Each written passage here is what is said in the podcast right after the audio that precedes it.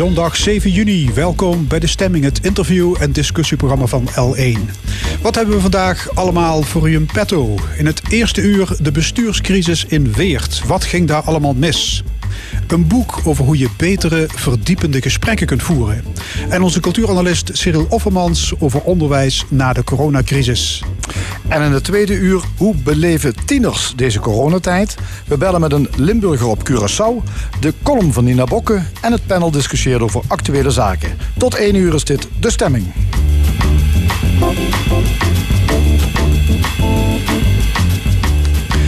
De gemeenteraad van Weert heeft het helemaal gehad met burgemeester Jos Heijmans. Die hadden laten weten dat hij niet meer terugkeert in zijn functie, maar kreeg woensdag toch nog een motie van wantrouwen aan zijn broek.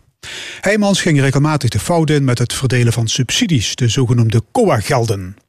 Weert is niet de eerste Limburgse gemeente waar een bestuurder, niet gehinderd door kritische raadsleden en wethouders, zijn gang kon gaan. We gaan erover praten met Remo Schlussels. Hij is hoogleraar staats- en bestuursrecht aan de Radboud Universiteit. Goedemorgen. Uh, Jos Heijmans die kwam in opspraak omdat hij geld uitgaf zonder medeweten van wethouders en de gemeenteraad. Uh, dat geld kreeg uh, Weert omdat er asielzoekers gehuisvest waren in de gemeente. Hè. Dat was een COA-potje, daar is ja. het eigenlijk allemaal mee begonnen. Hoe erg is het wat hij gedaan heeft eigenlijk? Het is natuurlijk nooit chic als je als bestuurder zonder wettelijke grondslag gelden gaat uitdelen. Hè? Dus daar zit al fundamenteel een fout. Um, ja, laten we, laten we vooropstellen, je hebt uh, integriteitsproblemen in allerlei gradaties. Hè? Je hebt hele ernstige corruptieschandalen. En je hebt het flesje wijn, hè, wat wordt aangenomen terwijl je dat niet zou mogen aannemen. Ik zou ja, die kwestie weer toch wel willen zien als een serieus integriteitsprobleem. Dus ja. iets meer dan een flesje wijn. Ja, zeker, absoluut. Ja. Ja. Nou, zei Jos Heijmans deze week. Um, toen hij de gemeenteraad nog een keer mocht uh, toespreken. Hij zei: Misschien was het procedureel niet 100% correct. Maar het kwam wel uit het hart met de beste intenties om mensen te helpen. Ja, dat is een verhaal, uh, dat, dat kan zo zijn. Hè, maar dat is een verhaal wat je wel vaak hoort in integriteitskwesties... die niet tot de hoogste categorie behoren. Dat bestuurders zeggen van ja, ik handelde met de beste bedoelingen. Dat kan zo zijn, maar we hebben natuurlijk niet voor niks uh, integriteitsbepalingen. En ik zou zeggen, juist de burgemeester... die heeft op basis van de gemeentewet de taak om te waken over de integriteit. Die moet ook een stukje bewustwording creëren. Ook bij, bij raadsleden en bij wethouders. En als je dat als bestuurder zelf nalaat... dan denk ik toch dat je er niet mee weg kunt komen. Te zeggen van ja, het was alleen met de beste bedoelingen. Dat lijkt me toch wat eenvoudig. Ja, komt het in meer gemeenten voor uh, dat een, een, burgemeester of misschien wel een wethouder dat die een, een eigen potje heeft en dat hij dat zelf beheert en ook naar goeddunken iets mee mag doen? Er zijn genoeg andere voorbeelden waar er dingen fout zijn gegaan bij de verdeling van geld. Uh, het bekendste voorbeeld is in uh, Echtzuster de Sinterklaasaffaire geweest in het verleden met de Essentgelden. Um, over het algemeen kun je zeggen van ja, als gelden verdeeld worden, hè, dan moet dat in een gemeente volgens de spelregels. Dus dat moet op basis van subsidieverordeningen of begrotingsposten. Ja, en dat is hier weer fout gegaan. Ik zeg weer, omdat het toch met enige regelmaat wel eens misloopt. Uh, procedureel, uh, zonder goede wettelijke grondslag en ook minder zorgvuldig. Ja, ja waarom wordt überhaupt zo'n potje gemaakt en dan toebedeeld aan een bestuurder. Ik bedoel, het zou toch altijd via een college op zijn minst moeten gaan... waaraan de, dat de raad daar ook inzicht in heeft? Ja, kijk, niet, niet iedere zaak is hetzelfde. Die zaak in het weer, dat ging om COA-gelden. Dat zijn dus rijksgelden die aan de gemeente worden toebedeeld... in het kader van het ondersteunen van de opvang van asielzoekers. Dus in principe was daar wel duidelijk waar je die gelden voor mag gebruiken. Ja, dan is het inderdaad aan uh, het college om dat verder uit te voeren. Uh, Zo'n college heeft altijd een interne werkverdeling. Nou, kennelijk is hier een weer informeel de afspraak gemaakt. Uit de stukken blijkt dat niet heel erg duidelijk... dat de burgemeester zich hier primair mee zou mogen bemoeien. Maar uiteindelijk heeft het college het niet goed geregeld... zodat vervolgens ook de raad het niet goed kon controleren. Dus daar is wel het een en ander fout gegaan. Ja, en het komt dus blijkbaar meer voor. U noemde al die Sinterklaasaffaire. Ja. Trouwens, misschien belangrijk om te melden... u was toen in die tijd zelf voorzitter van ik was het CDA. Ja, nee, dat is, eh, voor de transparantie is dat wel ja. belangrijk. Ik was op dat moment inderdaad voorzitter. Dus ik heb die affaire van heel dicht uh, bij meegemaakt. Uh, het verschil met Weert was dat het in Echtzuster een wethouder betrof. Ja. En in Weert betreft het de burgemeester. Dus maar het zijn wel bestuurders, zijn bestuurders die geld beheren en dat uitgeven zonder dat daar ja. dat, zonder dat het transparant is. Zonder dat het transparant is. In de Sinterklaasaffaire hadden de gemeenten die hadden de Essent aandelen verkocht. Die hebben toen diverse gemeenten speelden gelden. Dat die hebben veel geld gekregen. En in Echt Zusteren zijn toen gedeeltes van die gelden... die zijn toegesluist naar het verenigingsleven. Ook, zoals gezegd werd, met de beste bedoelingen. Ja, nou ja, het was de wethouder, die kwam eens op de repetitieavond van de Harmonie... en die zei van, wat, wat hebben jullie nog nodig? Ja, er, lagen wel briefjes aan ten grondslag. Dus er, was er wel een schriftelijke bevestiging... dat die gelden werden toegekend. Maar volledig in afwijking van de subsidieregels. Hè, en de raad had het ook niet ja, goed geregeld. Dat klopt, ja. Dus het komt blijkbaar op meer plekken voor... dat we het prima vinden dat een wethouder of een burgemeester... Een, nou ja, een potje heeft en die daar iets mee mag doen. Ja, dat komt voor. Uh, maar, maar dan nogmaals, dan moeten de spelregels zijn dat duidelijk moet zijn waarvoor het potje gebruikt uh, mag worden. En dan moet ook, uh, de, moeten de procedureregels in acht worden genomen. En hier was het ook allemaal heel erg losjes. En ook het rapport Berenschot concludeert dat het dus, ja, toch behoorlijk onzorgvuldig is geweest. En slordig, dat begrip komt er ook in voor. Ja, met name omdat je het ook niet kan controleren. Ja, dat is het grote probleem. Het moet transparant blijven, het moet achteraf controleerbaar zijn. op punten ook vooraf controleerbaar zijn. En ja, als dat misloopt, dan ontstaat er een zweem van van, van, van, schijn van belangenverstrengeling, wat zich hier ook heeft voorgedaan. Omdat de burgemeester ook nog voorzitter was in de tijd van een stichting die eh, daar ook financiële belangen weer bij had. En dan wordt het, ja, dan wordt het behoorlijk troebel. Ja, want het, uh, nou ja, op een gegeven moment is er geld overgemaakt door, uh, door Jos Heijmans, zelfs aan die stichting waar hij dus ja. voorzitter van was. hij was ook meer dan acht jaar burgemeester. Hè? Ja. Um, is dan misschien de houdbaarheid van de burgemeester ook niet verstreken?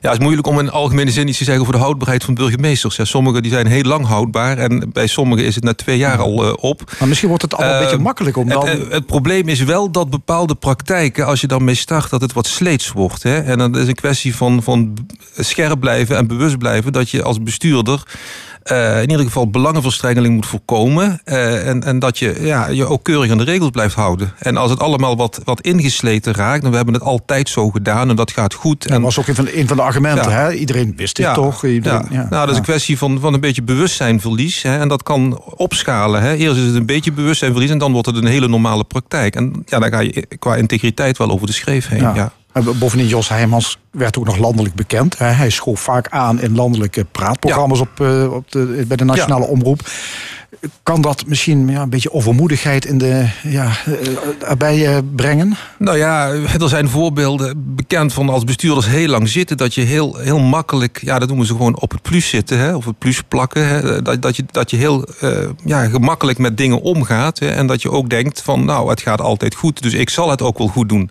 Dus je gaat zelf ook denken dat je niks fout doet. En ja, dan, dan, dan wordt het ingewikkeld. Als je zelf niet meer die reflectie hebt... Als je zelf niet meer ziet van, dit is niet niet, helemaal oké of dit is zelfs fout, dan wordt het ingewikkeld. Ja, ik hoorde een van de wethouders zeggen: van er was in het college, nou was een, een, een goede sfeer. Hè, mm. En eh, dus hebben wij ook te laat ingegrepen. Met andere woorden, men heeft blijkbaar in dit geval de burgemeester ook blind vertrouwd. Ten onrechte blijkt. Ja. Dus ehm, ja, misschien ligt het ook wel aan dat, ja, en, misschien die sfeer. Ja.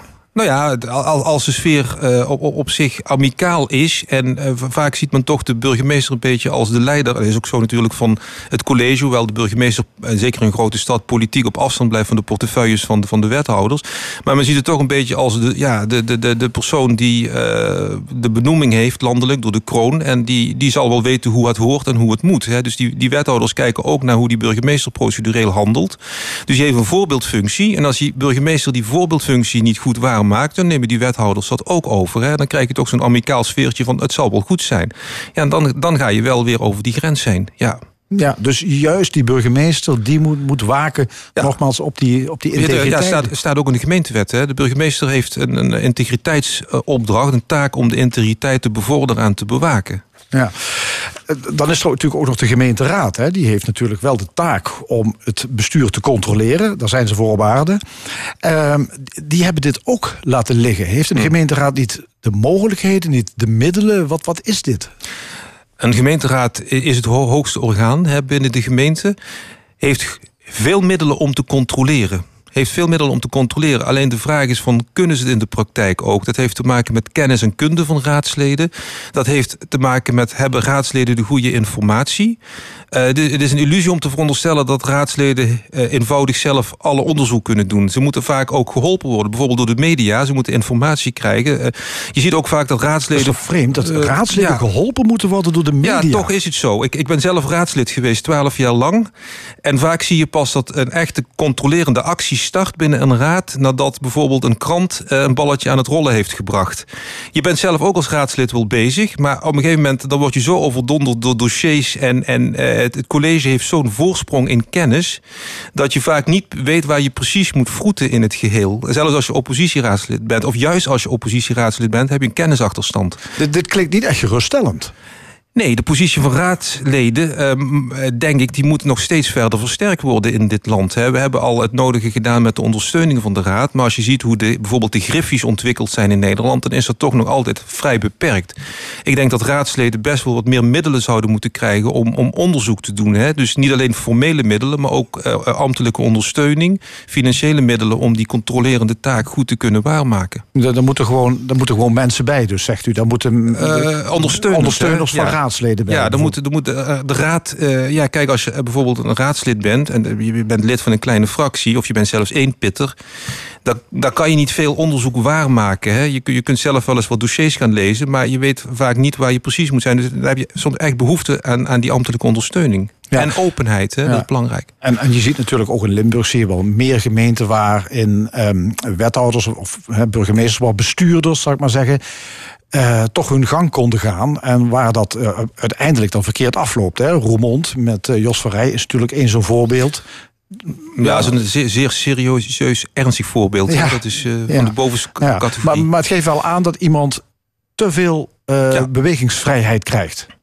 Ja, daarom, kijk, dat, dat is natuurlijk de kern van de zaak. Die raad moet controleren. Hè, en dat wil ik ook onderstrepen. Uh, alleen door die raad, als je die controlerende taak goed waar kan maken... dan kan je die bestuurders ook, om het zo maar te zeggen, in het gereel houden.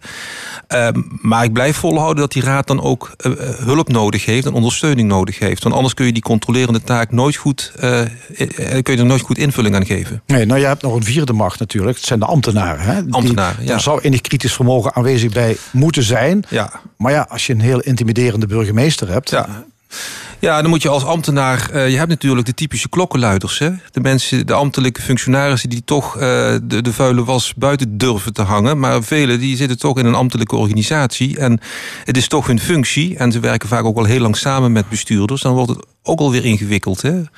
Maar de ambtenaar heeft natuurlijk in het hele integriteitsproces ook een belangrijke functie. Hij is een ambtelijk functionaris, dus in feite zou die misstanden moeten melden. Ja. ja en hij moet ze melden, denk ik, toch bij de, bij de gemeentesecretaris, lijkt mij? Nou, in eerste instantie intern. En, en als je echt in, in, in de problemen komt, dan moet je op een gegeven moment de afweging maken of je het wellicht naar buiten brengt. Ja. Maar dat durven maar heel weinig ambtenaren.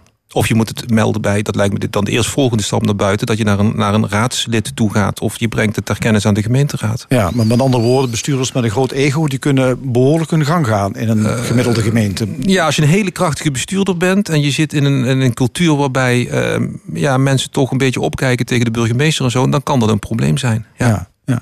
We hebben hier in Limburg misschien het idee dat dat ook in Limburg wel uh, makkelijker kan dan op andere plekken in het land. Is, is dat zo? Ja, nou, ik, ik denk niet dat dat zo is. Uh, dat, uh, laat ik wel zeggen, van in Limburg zijn er wat schandalen, noem ik dan maar, geweest... die veel aandacht hebben getrokken. En Limburg heeft een beetje de naam. Maar als je dan gewoon naar onderzoek kijkt... dan zie je ook dat op allerlei andere plekken in Nederland... van Noord-Holland, Brabant en alle andere uithoeken... dat er ook uh, integriteitsproblemen aan de orde zijn. Dus het is bepaald niet een Limburgs probleem. Ja, burgemeester Heijmans die sleept de Weert ook nog eens voor de rechter. Hij wil niet dat bepaalde documenten over hem openbaar worden. Want, zegt hij, daarin staat informatie die is niet bedoeld voor wethouders. Die wethouders hebben beslag laten leggen op die correspondentie. Hij zegt uh, dat is echt des burgemeesters. Is dat een overtuigend argument? Gelet op de hele escalatie van de kwestie heb ik daar problemen mee met dat standpunt van meneer Heijmans. Want ik denk dat op dit moment openheid en transparantie de enige mogelijkheid is om dit probleem in goede banen te leiden. Er moet volledige openheid komen in deze kwestie. Want anders dan wordt het dossier uiteindelijk uh, gesloten... terwijl het niet tot op de bodem is uitgezocht. En dat, dat is niet goed voor de, de integriteit. En transparantie is nodig, want ja, de, inderdaad, de crisis is natuurlijk niet opgelost... met het vertrek van Heimels nee. in dit geval in nee. Um, ja, als je ziet de onderliggende problemen, die, die zijn niet weg. Nee, de, het begin van de oplossing begint met het, eigenlijk het afleggen van verantwoording. Uh, dat zal in deze kwestie gebrekkig blijven, omdat de burgemeester in feite het boek al min of meer gesloten heeft. Hè. Hij is nog juridisch wat actief, hij wil nog procedures voeren, maar vooral met het oog om het gesloten te houden. Ja, zo krijg je natuurlijk nooit uh, volledig transparant, dan krijg je dat sluitstuk van die verantwoording ook niet. Dus dat, dat is uh, jammer in deze procedure. Ja, punt twee, er zal dan ook een weer dus goed gesproken moeten worden over de cultuur en hoe je dat duurzaam anders krijgt. Ja. Dat is fase 2. Ja, en, en, en, en dat is dan ook weer wachten op de volgende gemeente waar dit weer gaat spelen. Want uh, ja. dat, is, dat is ook wel opmerkelijk dat eigenlijk iedere bestuurder weet dat hij het zo niet kan doen. Ja. Maar toch doet hij het. Ja, dat is vreemd. dat, toch, er zijn die dat, houdt, dat houdt onze de wetenschap ook bezig. Dat is, dat is buitengewoon boeiend. Het is moeilijk om dat uh, te doorgronden. Maar één ding is duidelijk. Uh, door wettelijke regels krijg je het probleem niet opgelost. Het, het zit heel diep in de cultuur. En als je die cultuur niet kunt veranderen door transparant te zijn, door elkaar scherp te houden, dan krijg je het probleem en de integriteitsproblematiek niet uh, in het gereel. Vlees is zwak. Ja, inderdaad. Klopt. Ja. Oké, okay, dank u wel, Raymond Schlossers. Ja, zometeen in de stemming onze cultuuranalist Cyril Offermans. Maar eerst muziek. Otis Redding. Oh, she may be weary. Them young girls, they do get weary. Wearing that same old shaggy dress. Yeah,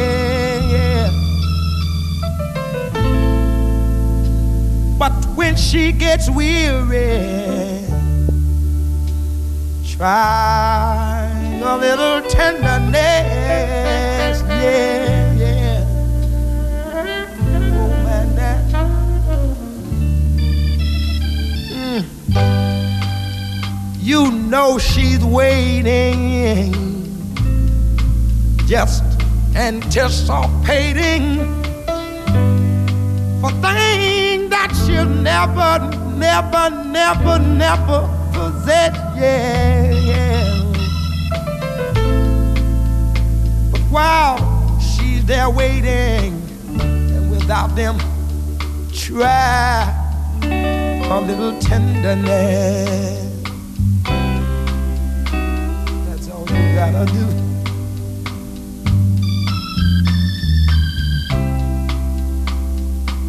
It's not just sentimental, no, no, no. She has her grief and care, yeah, yeah, yeah. But the soft words, they are spoke so gentle, yeah. It makes it easier, easier to bear. You won't regret it, no, no. Young girls, they don't forget it. Love is their happiness. But it's all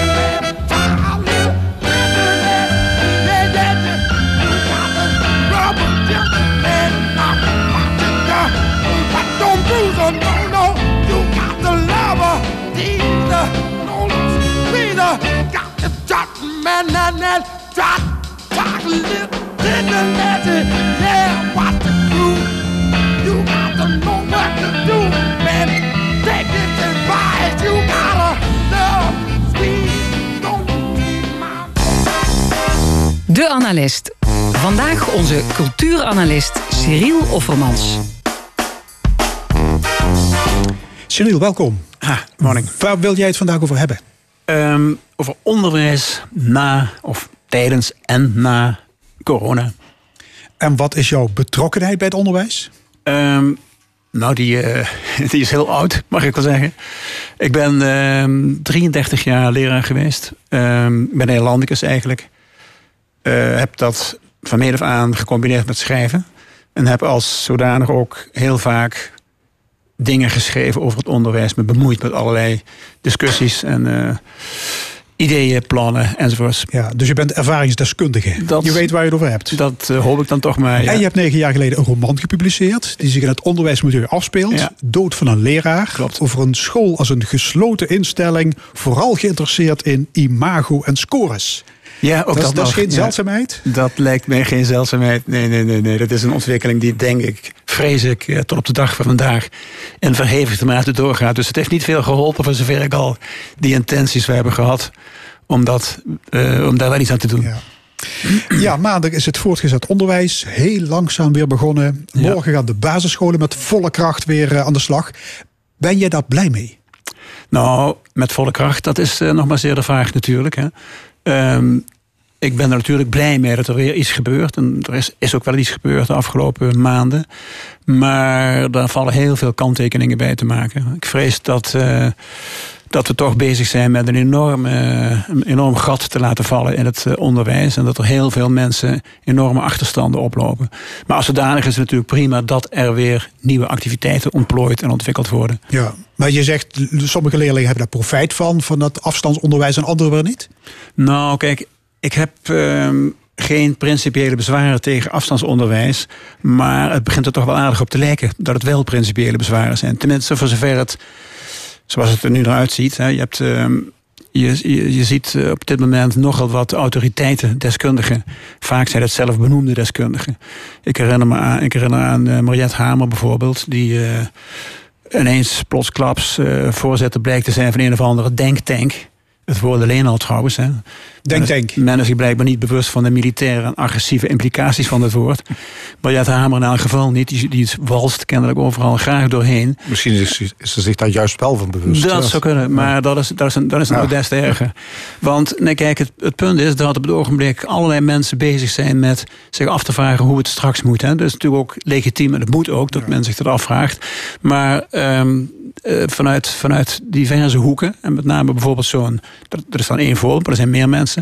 Ehm Mariette Hamer die komt dan met een, eh, met een denktank die voorstellen doet om eh, na deze moeizame periode vooral door te gaan met ontwikkelingen die al eerder zijn ingezet. En een van die ontwikkelingen is dat men halleluja roept bij het afstandsonderwijs. Dat is een idee dat kennelijk voortkomt uit, men, uit, uit, uit een beperkt voorstellingsvermogen van wat onderwijs is en wat onderwijs zou moeten zijn. Een van de meest simpele dingen waaraan goed onderwijs moet voldoen, is dat leerlingen niet in hun normale thuissituatie verkeren, maar dat ze 's morgens vroeg moeten opstaan, hun tanden moeten poetsen, zich moeten aankleden, een boter, boterhamtrommeltje moeten maken of iets anders om mee te nemen. En dat ze naar een andere plek gaan. Ja, ook een beetje militaristisch. En dan- Discipline. Nou, nou, discipline, militaristisch niet, maar wel discipline. Dat zijn twee totaal verschillende dingen. Discipline moet je op een gegeven moment combineren met zin hebben in het leven, zin hebben om dingen te leren, nieuwsgierigheid. Mensen die nieuwsgierig zijn, ontwikkelen vanzelf ook discipline. Maar je moet, onderwijs moet je je inderdaad voorstellen, om te beginnen, dat het zich afspeelt in op een andere plek. Als je mensen ertoe aanmoedigt om gewoon thuis te blijven, dan komen ze lamstralig naar hun schermpje toe, waar ze al de hele dag achter zitten. En daar hebben ze al jarenlang een bepaalde houding gecultiveerd, die toch vooral op reageren is ingesteld. En niet op zelf dingen doen, niet op zelf dingen moeten formuleren, niet met onzekerheden te maken krijgen. Als je naar school gaat, dan heb je al een, ben je al een kwartier onderweg geweest. En dan moet je automatisch een ander soort instelling krijgen. Die van, er wordt van jou verwacht dat je daar geconcentreerd bent. Dat je daar inderdaad gedisciplineerd bent als er bepaalde opdrachten uitge- eh, uitgevaardigd worden. Dus het begint al mee dat je een houding die toch met passiviteit te maken heeft. Thuis zitten en je pyjama voor, voor het ding hangen. Dat je die continueert als je dat afstandsonderwijs eh, als een soort heilig middel gaat, eh, gaat invoeren, ook voor de toekomst. Dus alleen daarom al ben ik er tegen om dat te doen. Ehm, maar er komen natuurlijk heel veel dingen bij kijken. Ehm, het is ook zo dat het, uh, het, uh, het verder opvoeren van het afstandsonderwijs dreigt gepaard te gaan. Dat kun je eigenlijk wel uh, voorspellen. Met een afname van de, de noodzaak om op een bepaalde plek te zijn. Die school die zal op een gegeven moment verschrompelen tot een heel klein bureautje waar nog één of twee mensen zitten en de rest zit thuis. Dat risico loop je, zoals op alle mogelijke, bij alle mogelijke bedrijven nu al uh, kantoorpanden en alle mogelijke uh, plekken verdwijnen, omdat men ook denkt van iedereen kan het wel thuis doen. Hè, dan spaar je ruimte. Die ruimte kunnen we veel beter gebruiken. Ehm, in, op scholen hebben ze nu al overal de bijna overal de bibliotheken afgeschaft. Die zijn al nergens meer goed voor. Ja, dat kan allemaal online. Um, maar men vergeet dus eigenlijk dat goed onderwijs per definitie plaatsvindt in een feitelijke, in een feitelijke overdrachtssituatie. Dus men noemt dat tegenwoordig fysiek. Ik vind dat een, eigenlijk een, een rot woord. Hè. Dus het is eigenlijk gewoon onderwijs. Of je zou kunnen zeggen, als je per se iets anders wil hebben dan online onderwijs, noem je het presentieonderwijs, om het iets te noemen. Maar je moet elkaar kunnen zien. Uh, onderwijs is gebaat of zelfs uh, heeft als voorwaarde dat je elkaar kunt zien en dat je voortdurend in een soort ontwikkelingsproces bezig bent, waarbij een leraar en een, en een leerling elkaar stimuleren om vragen te stellen, om open ruimtes in te vullen, om nou ja, dat soort dingen. En dat kun je nooit op afstand. Dat kan op afstand alleen maar uh, gestimuleerd worden. Maar jij somt nu een heleboel bezwaren op tegen dat lange afstandsonderwijs. Uh, maar wat zien Mariette Hamer, Komsoeis dan als de voordelen daarvan? Maar waarom um, willen ze dat? Waarom willen ze dat straks Nou, dat, dat, zeggen ze niet zo duidelijk. Ze, ze vinden dat het allemaal perfect gaat. Dan blijkt dus dat ze alle mogelijke informatie blijkbaar niet tot zich genomen hebben. Want de laatste weken worden de weekbladen, de betere weekbladen, overstroomd. En ook kranten trouwens, NRC Handelsblad een paar keer. Overstroomd met artikelen van mensen die ervaring hebben met, af, met online onderwijs. En die dus steen en been klagen over de mate waarin dat effectief is. Hè. Uh, het, blijkt, uh, blijkt zo te zijn dat uh, de studenten nog te lui zijn en te, en te, en te, en te, te lamzakkerig zijn om de, om, de, om de microfoon in te schakelen of om de camera in te schakelen. Dus ze liggen allemaal maar een beetje te niks. Je kunt absoluut niet controleren of ze meedoen. Ze zijn ook en, één muisklik verwijderd van uh, de rest van het internet. Nee, precies. En dat, uh, en dat schijnt met grote regelmaat voor te komen dat ze die muisklik, muisklik helemaal niet meer. Die, die, die wordt gewoon gebruikt. Dus het, is een, het werkt een totale vervreemding in de hand. De docenten weten nauwelijks nog met wie ze te doen hebben of niet heel vaak. Weten niet met wie ze te doen hebben.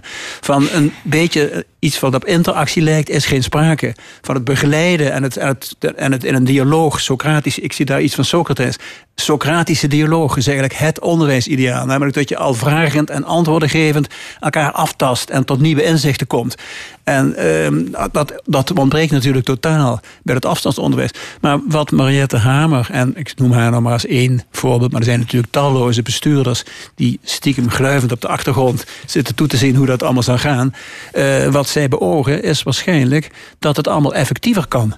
En dat we alle mogelijke uh, tussenfuncties niet meer nodig hebben. Wat ik net dus al zei. Straks dat, iedereen een iPad. En Precies, dan, iPad. En, dan, dat, en dan, dan, is de volgende stap is dat we al die individuele docenten hebben we eigenlijk ook niet meer nodig. Want waarom zou je niet gewoon één cursus lanceren die voor iedereen hetzelfde materiaal oplevert? Tien vragen, twintig vragen, twintig opdrachten. We schakelen een paar uh, studenten in die dat nakijken. Het is allemaal multiple choice dan tegen die tijd.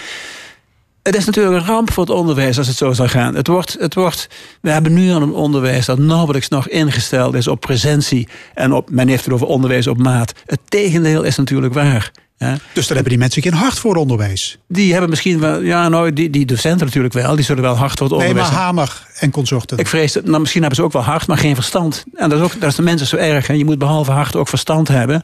En ik vrees dat zij in elk geval van onderwijs geen verstand heeft. En talloze andere mensen ook niet. En uh, kijk, uh, je krijgt een toestand waarin straks die scholen, wat ik net al zei, die verschrompelen tot een klein bureautje waar nog een portier zit en nog iemand zit die uh, achter de computer alles uitdeelt. Hè. Uh, en er komt misschien nog een, een tuinman om het, om het parkje rondom af en toe bij te schoffelen.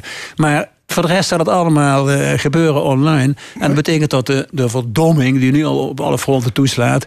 en de, vooral ook het nonchalant worden en het allemaal maar goed vinden... Uh, dat zal als een olievlek om zich heen grijpen en alleen maar erger worden. Ja, maar Cyril, kun je je ook voorstellen dat juist uh, doordat scholen nu een, een, digitale slag maken, dat ze misschien dichter bij uh, de werkelijkheid komen, de maatschappij, waarin online natuurlijk ook domineert. Dat is toch iets waar je ook je leerlingen in moet meenemen. En dan moet je misschien niet zo extreem doorschieten zoals het beeld dat jij nu schetste. Maar dat online en dat uh, digitaal een grotere rol op school krijgt, is dat niet gewoon ook ja, hoort dat niet gewoon bij deze tijd? Als hulpmiddel wel natuurlijk. Ik bedoel, ik, ik gebruik het ook regelmatig. Ik zit natuurlijk ook voortdurend op internet, logisch. Maar dan ook werkelijk als hulpmiddel. En niet als, het, als de hoofdlijn. Het moet niet zo zijn dat je dan nog heel af en toe een pen pakt en heel af en toe nog eens naar iemand echt luistert.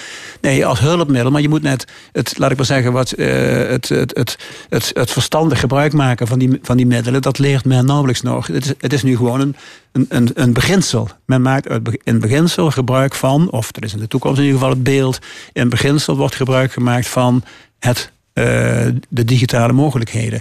Als hulpmiddel is het natuurlijk fantastisch en prima. Maar uh, ook niet meer dan dat. En dat zou veel meer eh, in het bewustzijn van de, van de mensen moeten doordringen. Dit jaar eh, zijn ook de eindexamens niet doorgegaan. Ja. Um, ja, ben jij bang dat men dat misschien ook een prima idee gaat vinden? Geen eindexamens meer, dat, elke school zijn eigen ja, schooltoetsen alleen nog maar uitvoert? Dat, dat vrees ik inderdaad. Eh, kijk, het, uh, het is nu al zo dat een groot deel van, uh, van het onderwijs afgesloten wordt met een schoolonderzoek. Bij schoolonderzoek, er is een publiek geheim, wordt de boel van A tot Z belazerd. Dus er is geen enkele controle op. Docenten kunnen doen wat ze willen. Kunnen hoogstens onderling af en toe eens een keer naar mekaars werk kijken. Maar ook dat gebeurt vrijwel nauwelijks. En als er al geconstateerd wordt, dan heeft dat nooit consequenties. De schoolleiding eist hoge cijfers. Hè, want die willen natuurlijk voor de buitenwacht uh, niet hebben dat er een kritische leraar is die niet tevreden is met zes minnetjes en die ook gewoon vijf en vier of nog minder durft te geven. Dus er, is nu al sprake van een immense druk op docenten om te zorgen dat die, dat die kinderen allemaal overgaan, slagen enzovoort. schoolonderzoek heeft nu al een veel te belangrijk, uh, is al een veel te belangrijk middel bij de afsluiting. Als je nou ook nog het centraal schriftelijk gaat ik heb van alles talloze bezwaren tegen het centraal schriftelijk. Het deugt vaak van geen kant. Die opdrachten zijn vaak buitengewoon slecht. Het zou heel anders moeten. Maar als je het controlesysteem, een centraal controlesysteem, helemaal afschaft, wordt de willekeur alleen nog maar erger. Zal de druk vanuit uh, schoolleidingen op docenten, om toch vooral die arme kindertjes geen onvoldoende te geven, toenemen. En zal het onderwijs daar absoluut geen baat bij hebben. Dus ik zou daar heel erg tegen zijn als het, uh, als het centraal schriftelijk, uh, of het, het, centrale examen moet ik zeggen, afgelast zou worden. Of uit, ja, dat het zou verdwijnen. Ja, er zijn nu al scholen die hebben trouwens ook al gezegd, bij ons blijft dit jaar niemand zitten. Ja, nou, daar heb je het al. Hè. Dat, is natuurlijk, dat is natuurlijk aardig. Dan zegt iedereen, nou, fijn, lief, want die kinderen hebben het al zo moeilijk. En daar zit ook wel iets in nu. In een noodsituatie kun je je dat, kun je, je dat soort maatregelen voorstellen. En er mag natuurlijk ook inderdaad niemand te dupe worden. Van, dat is natuurlijk logisch. Je mag niet iemand te dupe laten worden van omstandigheden waar hij helemaal niets aan kan doen. Ja. Maar als je, zodra je dat tot principe gaat verheffen, ben je, ben je totaal op de verkeerde weg. Ja, samenvattend, als je die hele coronacrisis ziet als één grote resetknop, ja. dan pakt dat nogal slecht uit voor het onderwijs. Ik vrees van wel. Als men te veel gaat luisteren naar mensen van de SER en naar alle mogelijke bestuurders, dan gaat dat zeker slecht uitpakken voor het onderwijs. dus uh, dat, uh, dat, daar, zal, daar zal flink... Dus, kijk, en het, het vervelende is ook dat in politieke partijen nauwelijks deskundigheid aanwezig is. D66 noemt zich de onderwijspartij. Ik heb nog nooit één goed idee uit die richting gehoord. Zoals ook mensen van cultuur. Hè. We hebben een minister van cultuur. Nou ja, goed, het, het, de, de litanie van... Uh, van ja. is, is natuurlijk ja, maar stap je naar cultuur, want jij, jij sluit altijd af met een cultuur, cultuurtip. Ja. Hè? Een mooi boek, een uh, prachtige tentoonstelling. Ja, dat kunnen we helemaal vergeten nu. Maar je wilt nu met een tijdschrift afsluiten. Ja, kijk, Zuiderlucht, uh, dat, uh, dat, is, dat is een. Iedereen kent het hopelijk wel. Het is uh, een van de. Nou, niet één van de. Het is het enige uh, belangrijke culturele tijdschrift van Zuid-Nederland. Ja, het is te vinden eigenlijk uh, in elke, nou ja, het was te vinden in elke bioscoop, theater, museum. Ja. Daar lagen ze altijd, ja. kon je gratis meenemen. En Zuiderlucht bevindt zich in grote moeilijkheden. Logisch, want het blad is gratis te verkrijgen, zoals je net zegt. Um, En het leeft dus in feite, het kan alleen maar bestaan dankzij advertenties. Die advertenties zijn vrijwel alleen afkomstig van culturele instellingen. Die culturele instellingen hebben allemaal financiële nood en bovendien liggen die allemaal plat. Dus die hebben geen enkele behoefte aan advertenties. Dus die advertentiemarkt stort daar volledig in. 0,0 inkomsten van Zuiderlucht. Als het blad geen forse subsidies krijgt, is het ten dode opgeschreven. En daar ziet het nu naar uit. Door alle mogelijke vreemde constellaties, die ik ook niet precies in mijn hoofd weet, krijgt Zuiderlucht geen subsidie. Nou, dat betekent dus dat het blad uh, moet interen. De mensen moeten, moeten hun eigen pensioen, pensioenpoortje bij wijze van spreken, of misschien zelfs letterlijk aanspreken, om nog heel eventjes deze periode door te komen. Ik weet uit betrouwbare bron vernomen dat men probeert om in september, ze hebben nu een aantal maanden online bestaan, vaak mooie uh, en goed verzorgde uitgaven, elke week zaterdag te, te, bekijken. Ik weet dat men in september weer op papier hoopt te kunnen beginnen. Voor een aantal maanden is de voorzichtige prognose. Als er geen subsidie komt van de provincie, schijnt dat nog niet definitief te zijn. Dus dit is ook een oproep aan de mensen die daarvoor verantwoordelijk zijn. om in godsnaam daar eens heel goed naar te kijken. en die subsidiekraan flink open te draaien. Maar als er geen subsidie komt, is Zuiderlucht en Dode opgeschreven. Dat zou ook een niet eens een kleine, maar dat zou ook een grote ramp vinden voor het culturele leven in Zuid-Nederland, in Limburg in het bijzonder. Oké, de oproep is uh, gedaan. Um, hopelijk hebben ze het gehoord. Dankjewel, Cyril. U luistert naar L1 Radio, meer speciaal naar de stemming. We zijn er iedere zondag van 11 tot 1. Elke Wis schreef een boek over hoe je door het stellen van goede vragen kunt komen tot een beter gesprek. Ik ga met haar praten na het nummer van de Buena Vista Social Club. Chan Chan.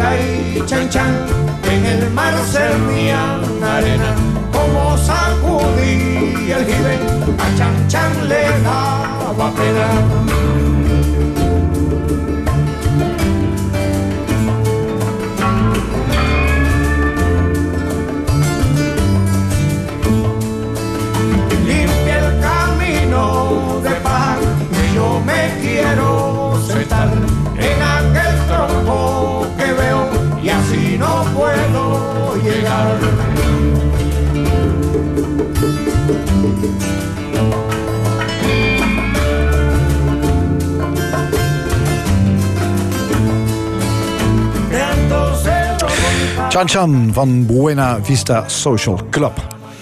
Echt goede gesprekken zijn zeldzaam. Luister naar de radio, kijk naar de televisie, vergaderingen op je werk. Er wordt veel geroeptoeterd en langs elkaar heen gepraat. Het kan anders, vindt filosoof en theatermaker Elke Wis.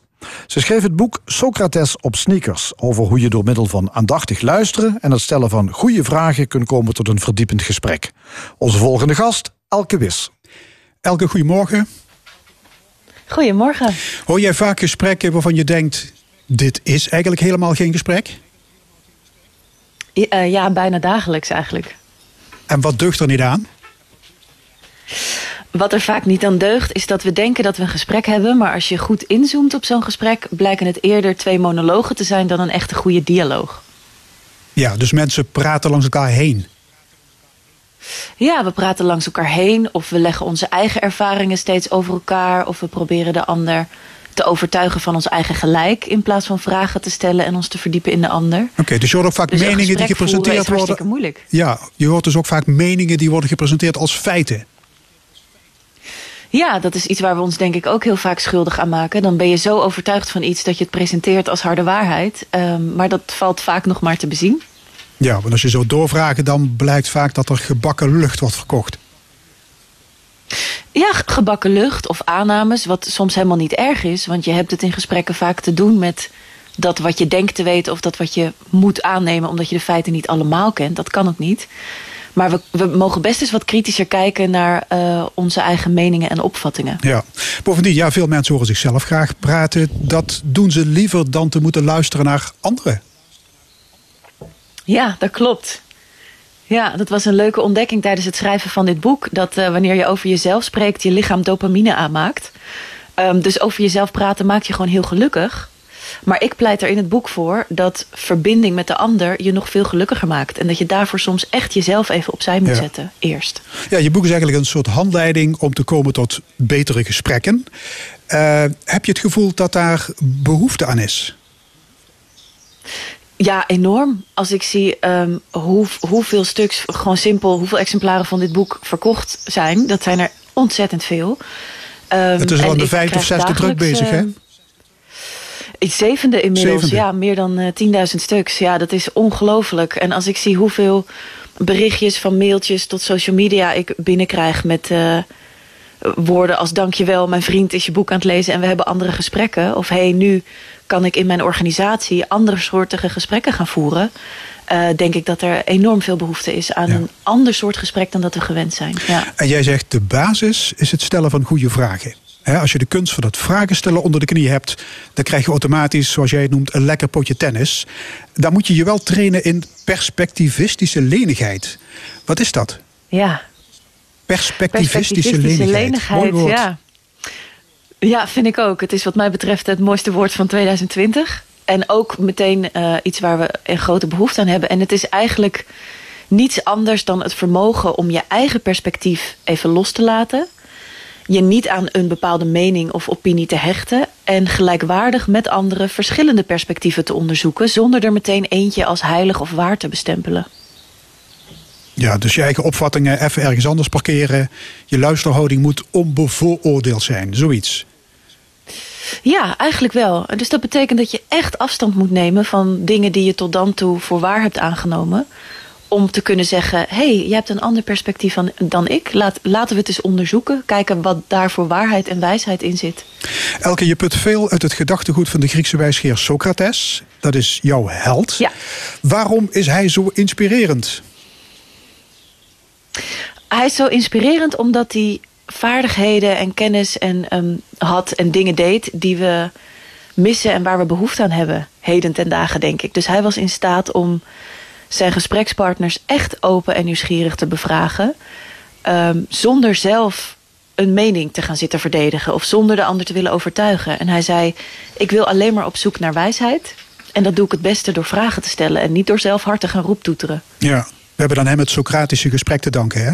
En de kern is vragen stellen. Ook dingen die we vanzelfsprekend vinden, die moeten ter discussie worden gesteld. Ja, juist dingen die wij Ja. vanzelfsprekend vinden, moeten we ter discussie stellen. Ehm, want als je iets voor vanzelfsprekend aanneemt, bevraag je het niet meer. En voordat je het weet, klamp je je eraan vast, wanhopig. En is dat, wordt dat je stokpaardje. Maar daar doe je jezelf en anderen mee tekort, denk Ja, ik. en een belangrijk element daarbij is verwondering. Het dingen bekijken alsof ze nieuw en, ja, en bijzonder zijn. Waarom is dat essentieel? Verwondering is essentieel, omdat dat ervoor zorgt dat je je eigen opvattingen voor minder vanzelfsprekend neemt en die nog eens durft te bekijken. Ehm, en omdat je daarmee meer open staat voor de ideeën en gedachten van een ander. Zonder verwondering geen groei, denk ik. Ja. Dus voordat je aan de slag gaat met het stellen van goede vragen, moet je je verwonderingsspier trainen. Ja, ik denk dat zodra we zeker weten, gaan we geen vragen stellen. Want dan valt de noodzaak om een vraag te stellen weg, want je weet het immers al. Ehm, maar als je je verwondert en oprecht nieuwsgierig bent, dan komen de goede vragen eigenlijk vanzelf. Het eerste hoofdstuk van je boek gaat over de vraag: waarom zijn we zo slecht in het stellen van goede vragen? En dan maak je Ja. ergens de vergelijking met ademhalen. Dat doen we ook verkeerd. Ja, dat schijnt. Het schijnt dat we heel snel en oppervlakkig ademhalen. En volgens mij stellen we ook heel snel en oppervlakkig vragen die bij nader inzien helemaal geen vraag blijken te zijn. Ik betrap me er zelf, ik bedoel, ik ben ook maar een mens. Ik betrap me er zelf ook nog wel eens op als ik aan mijn vriend vraag, aanhalingstekens. Waarom heb jij de vaatwasser nog niet ingeruimd? Ja. Als je daar eens op inzoomt, dan zie je dat is geen vraag. Dat is een verwijt met een vraagteken erachter. En vooral dat woordje maar, hè, van- dat is heel erg bestraffend. De maar-vraag. Ja, ja, ja, ja. Maar waarom heb jij Peter nog niet gebeld? Ja. En ja, Ehm, wat, wat ook ja, vaak dus heel veel van onze vragen zijn helemaal geen vragen. Nee. En wat ook vaak gebeurt is dat als je iemand een vraag stelt en je geeft antwoord. En na twee zinnen komt de ander baft er doorheen met zijn eigen verhaal. Herkenbaar. Ja, heel herkenbaar. Er, er, gaat nooit een workshop of een lezing voorbij waarbij ik dat voorleg. ik zeg dan altijd, mijn oma is daar kampioen in. Vertel ik over mijn gekneusde enkel, dan gaat het binnen twee zinnen over de gekneusde enkel van de neef van, de, van Piet van, van Rietje van Jantje. Ehm, en er is geen workshop of lezing waarin niemand dat herkent. Dus die neiging om ons eigen verhaal ernaast te leggen is, eh, is heel groot. Ja. Ja. En wat is een goede vraag? Een goede vraag is een vraag die geboren is uit oprechte nieuwsgierigheid en verwondering. En een, een open uitnodiging om dichter bij de ander te komen en samen iets te verdiepen. En die uitnodiging mag de ander dus ook afslaan. Die mag ook zeggen: Dankjewel voor je vraag, maar ik heb geen zin om het erover te hebben. Dat zou kunnen. Dus een goede vraag is een vraag die de ander aanzet tot denken. Het moet leiden tot een nieuw Ja, ook. inzicht, tot opheldering. Je moet ergens komen. Tot verdieping Ja. in een gesprek. Ja. En dat ben je op een gegeven moment ook zelf gaan doen. Ehm, ik lees in je boek, je ging op fa- familiebijeenkomsten en feestjes moeilijke vragen stellen. Werd dat altijd op prijs Ja. gesteld? Nee, helemaal niet. Nee, het is een soort. Ik denk, als je net verliefd bent op iemand, wil je het de hele tijd hebben over je nieuwe liefde. En vragen stellen was mijn nieuwe liefde. Dus ik ging dat de hele tijd te pas en te onpas zonder aankondiging lopen doen. Want ik was mezelf aan het oefenen en ik was enthousiast. Ehm, en net als Socrates, die werd de horsel van Athene genoemd, krijg je niet overal applaus als je de vragen stelt die andere mensen zichzelf eigenlijk zouden moeten Ja. stellen, maar te moeilijk of te pijnlijk of te spannend vinden. Dus mensen maakten zich behoedzaam met de voeten als, als ze jou in het vizier kregen op een feestje. God, daar is elke wis ja, soms duiken. wel, ja. Ja, soms was het, daar is elke wist duiken. En op een gegeven moment ontstond gelukkig ook het fenomeen... hé, hey, ik zit met iets en elke stelt altijd van die goede vragen. Dus het is zowel, je stoot er mensen mee af als je trekt er mensen mee aan. Ja. Dat, eh, het, het is En- allebei zo. En, en hoe begin je? Stel, iemand maakt een opmerking over racisme, over buitenlanders, over vaccineren. Wat is je openingsvraag? Hoe, hoe, hoe breek je het open? Nou, ik, voordat je een vraag stelt, pleit ik voor iets anders. Namelijk één, zwijg even. Want zeker die pijnlijke onderwerpen als die je net noemt... daar duiken we natuurlijk als een stier op een rode lap bovenop. En stel jezelf eerst eens de vraag... ga ik iets vragen of ga ik iets zeggen? Heel vaak doen we de twee, halen we de twee door elkaar heen... en dan krijg je dus een retorische vraag of een gestuurde vraag... en dat is eigenlijk helemaal geen vraag. En als je dan een vraag wil stellen... stel dan een vraag die verdiept. Dus vraag aan de ander... ehm, wat is hier racistisch precies? Kun je het me uitleggen? Of als iemand een, een opmerking maakt als... ehm, het is belachelijk dat ouders hun kinderen niet willen vaccineren. Zet je eigen mening even opzij en vraag... wat maakt dat je dat belachelijk Ja. Maar goed, jij stelt die vraag, je krijgt een antwoord, je stelt weer een vraag, weer een antwoord. Hoe voorkom je dat het een kruisverhoor wordt? En dat de temperatuur in de woonkamer met 10 graden daalt? Nou, ik ben er dus van overtuigd dat als je gaat vragen stellen, dat de temperatuur niet zozeer daalt. Want meestal springen we er gelijk bovenop en zeggen we: ja, maar eh, ouders mogen toch zeker zelf wel weten wat ze met hun kinderen doen. En dan eh, wordt het een heel verhitte discussie, maar die verdiept niet. Dan ben je alleen maar meningen tegen elkaar aan aan het duwen.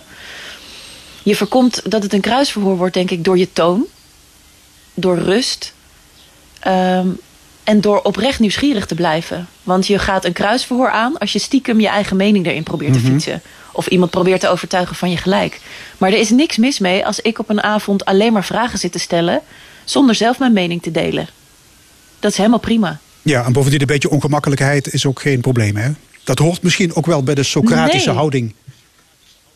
Dat is altijd een beetje tegen de haren in, want je bent aan het verdiepen en je bent de gesprekken aan het aangaan die niet uh, per se makkelijk zijn. We zijn heel goed in koetje-kalfje gesprekken en we zijn heel goed in keihard debatteren, maar we zijn nog niet zo goed in vanuit rust een verdiepend gesprek voeren. Nee. Dat leidt tot wijsheid. En waar we ook niet goed in zijn, dat is luisteren. Ja, je schrijft, we zijn met z'n allen tamelijk slechte luisteraars. We luisteren maar half. Terwijl de ander praat, denken we aan ons boodschappenlijstje. Waarom is dat zo lastig, zuiver luisteren? Zuiver luisteren eh, is heel erg lastig omdat we er A niet getraind in zijn. En B, we zijn gewend om op een manier te luisteren waarbij we continu denken: wat vind ik hiervan? Wat, kin- wat kan ik ermee? Herken ik dit?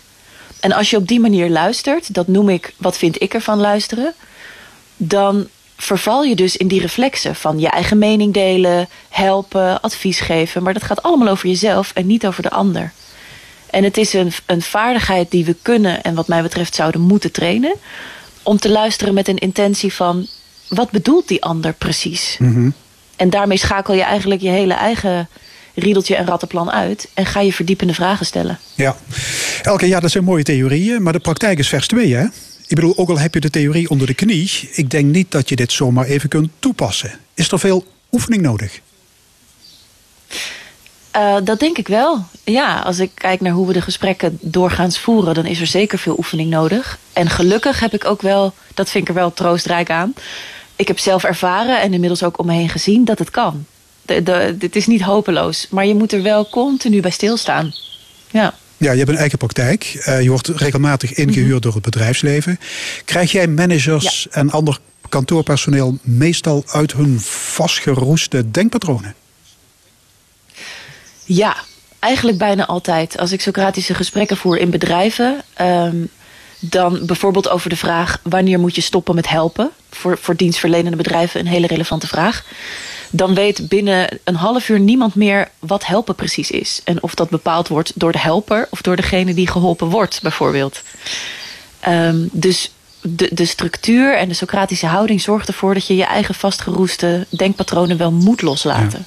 Ja. Een term die trouwens vaak opduikt in je boek is het niet weten. Wat is Ja. dat, niet weten? En waarom hecht je daar zoveel waarde aan? Niet weten is eigenlijk letterlijk het vermogen om, om toe te geven dat je de dingen eerder niet zeker weet dan wel. We, we doen als mensen heel vaak alsof we alle informatie hebben, maar dat kan helemaal niet. Dus het is een oproep tot je verzoenen met je eigen onwetendheid. En dat dat ook oké is. Dat je mag zeggen: Goh, dit weet ik even niet, hier wil ik over nadenken.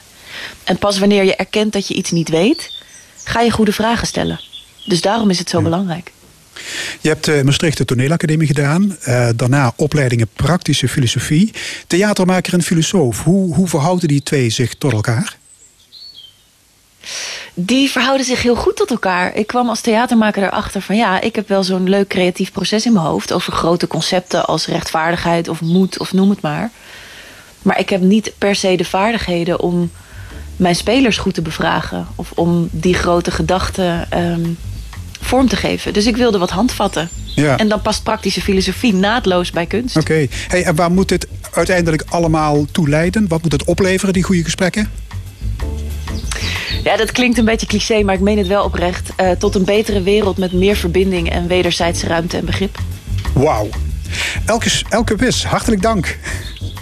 Het boek bedankt. Socrates op sneakers is verschenen bij Ambo Antos. En na het NOS-journaal van 12 uur praten we hier over de gevolgen van de coronacrisis voor pubers. Nina Bokke die is er met een column. Mike Peters vertelt over de lockdown op Curaçao. En het opiniepanel buigt zich over de aanpak van racisme en andere actuele onderwerpen na het NOS-journaal.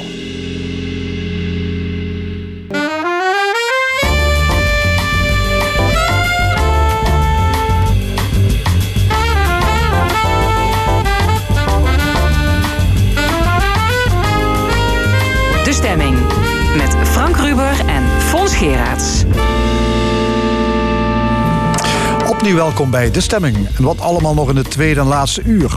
Straks discussieert het panel met Charlotte van Dijk, Joost Reinaars en Erik Koppen over racisme en andere actuele zaken.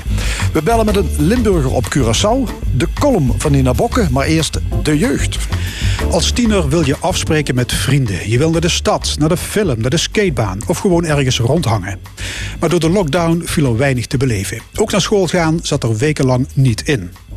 Is dat schadelijk voor de ontwikkeling van tieners? We gaan erover praten met Loes Keizers. Ze is ontwikkelingspsycholoog van de Universiteit van Tilburg. En met scholier Bas Opgenoord. Ja, welkom allebei.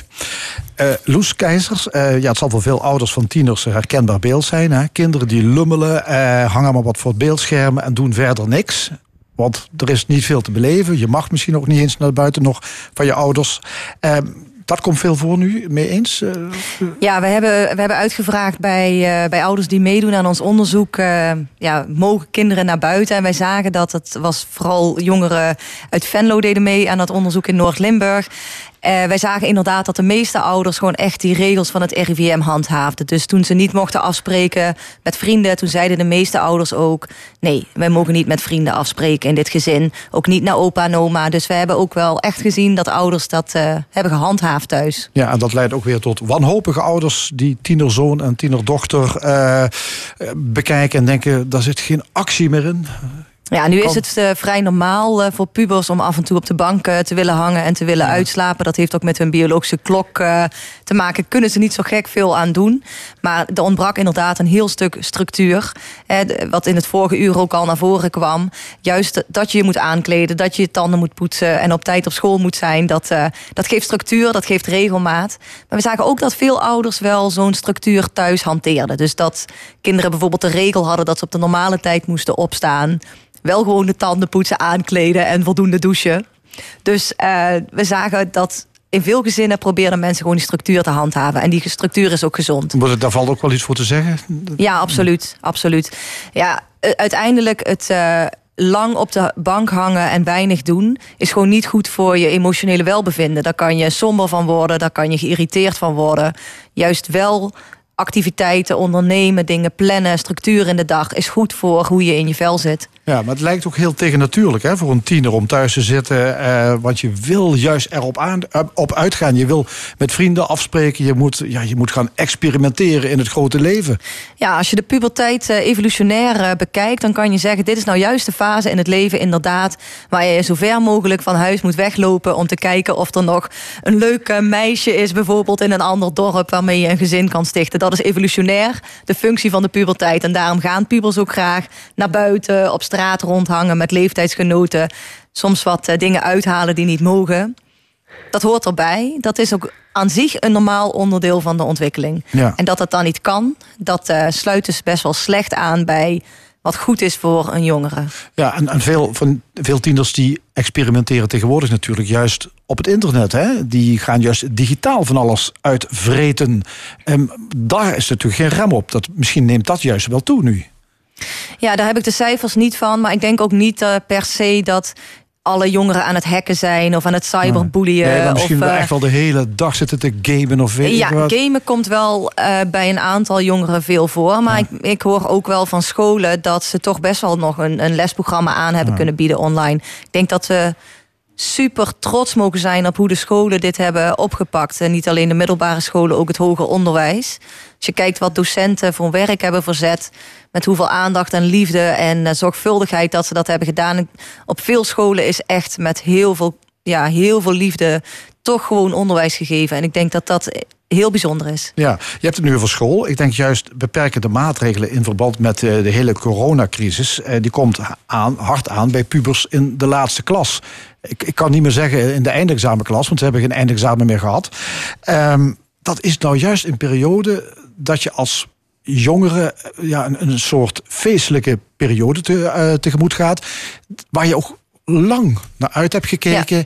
En dat valt helemaal weg. Dat moet frustrerend zijn. Ja, we noemen dat zo'n eindexamenjaar hè, met een, uh, maar ook bijvoorbeeld een musical in groep 8. Dat zijn eigenlijk rietenpassages. Dat zijn uh, levensmomenten waar je vaak eerst hard voor moet werken of pijn voor moet lijden. En daarna is er een soort ontlading en een feest. Um, nou, dat hard werken, dat is, ziet er nu ook een beetje anders uit nu de eindexamens niet zijn doorgegaan. Ja, dat feest, dat gala of de stunt of, of het eindbal of wat er dan ook is uh, georganiseerd, dat ziet er ook anders uit. Dus ik denk wel dat het uh, ja, het is best wel verdrietig voor jongeren die nu niet die grote eindfeesten hebben. Maar ook wel verdrietig dat ze niet zo hard hebben mogen werken om te bewijzen dat ze het kunnen met zo'n eindexamen. Ja, je zegt nu verdrietig. Maar kan het misschien dieper gaan? Kan het ja, tot, tot, misschien wel tot stress, tot depressie leiden? Want ja, eh, je, ja, je hebt daar met z'n allen naartoe geleefd. Het, het, gaat niet door. Het, het, lijkt alsof, er, of, het, of je iets ontnomen wordt. Ja, in die zin eh, zou je dat ook zo kunnen zien dat iets wordt ontnomen. Maar ik denk dat we ook eh, moeten stilstaan bij hoe veerkrachtig jongeren zijn. Als je, als je dit zou doen bij mensen die veel ouder zijn, zou dat misschien nog harder doorkomen. Omdat jongeren gewoon ook van nature nog heel veerkrachtig zijn. Ook, en wij doen ook onderzoek hoe het nu gaat met jongeren emotioneel. Met de meeste jongeren gaat het goed. Maar wij zien wel dat er eh, meer verschillen komen tussen jongeren. Dus jongeren die nu, of die zeg maar voor de corona al lastig hadden, misschien depressieve neigingen hadden, ehm, die hebben het nu wat zwaarder. Ook kinderen die op een klein flatje wonen met acht andere kinderen die geen rustig plek hebben om zich terug te trekken. Die jongeren hebben het nu zwaarder. Terwijl er ook kinderen zijn die misschien helemaal niet zo graag naar school gingen. Die nu wat minder stress hebben, die minder examenstress hebben. We zien ook dat er heel veel werkdruk is bij jongeren en die valt ook weg. Dus ik denk dat je kan zeggen dat het niet per se met alle jongeren nu slechter gaat dan normaal.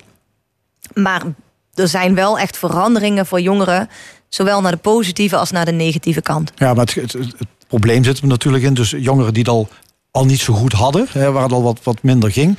Daar gaat het nu misschien nog slechter mee. Dus dat is eigenlijk wel ja, heel vervelend natuurlijk. Dat is zeker de groep waar we ons ontzettende zorgen om maken. Ja, Ja. ja. Ja. gelukkig praten we niet alleen met jou over jongeren. We hebben ook een jongere aan tafel. dat hè? vind ik hartstikke leuk. Ja, dat is Bas Opgenoord. Hij is 14 jaar, woont in Elslo en zit in het tweede jaar van de Vrije School in Maastricht.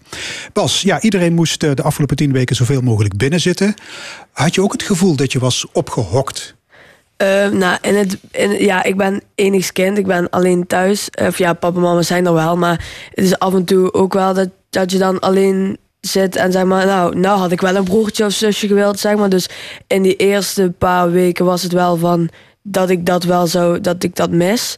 En nu is het ook... Ik bel veel met vrienden. En ehm, ja, ik ga gewoon regelmatig naar buiten en zo. Dus nu vind ik het best wel... Ja, ik kan ermee door, zeg ja, maar. maar je zag je schoolvrienden niet. Je, je zei ik ben enig kind, maar daar had je na verloop van tijd weinig last van. Ja, omdat ik steeds, omdat we zeg maar eh, toch nog best wel regulier school, dat het gewoon nog doorging. En ik zag daar alle kinderen, de docenten gewoon nog. En eh, dus die vrienden na school, dat je daarmee ging bellen en zo. En dat, ja, d- d- dat Dus je hebt de lockdown niet als een grote verschrikking ervaren. Nee, nee, echt niet. Hey, en je hebt het geluk dat je creatief bent. Ja. Eh, je hebt thuis een eigen kamer. Wat heb je er allemaal uitgespookt? Ehm, nou, ik zeg maar vanaf ehm, eh, dag één, toen dacht ik van... ehm, nou, het kan niet dat ik deze periode door ga komen... door gewoon thuis te zitten en niks doen. Ik wil, zeg maar, normaal ben ik, eh, doe ik allemaal verschillende dingen. Ik, ben, eh, ik maak filmpjes voor ehm, eh, in het ziekenhuis in Maastricht... bij de kindertelevisie. Ehm,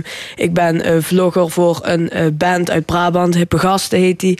En ehm, eh, ik ben eh, vlogger voor een festival in Elslo, Koningspop. Ja, dus je hebt sowieso veel dingen te doen. Maar Ja. toen kwam dus dagelijks... Vertel Ja, eens ja wat je... en, nou, en nou doe ik dus... eh, normaal deed ik dat dan. En ik dacht van, daar kan ik nu ook iets mee. En toen ben ik filmpjes gaan maken.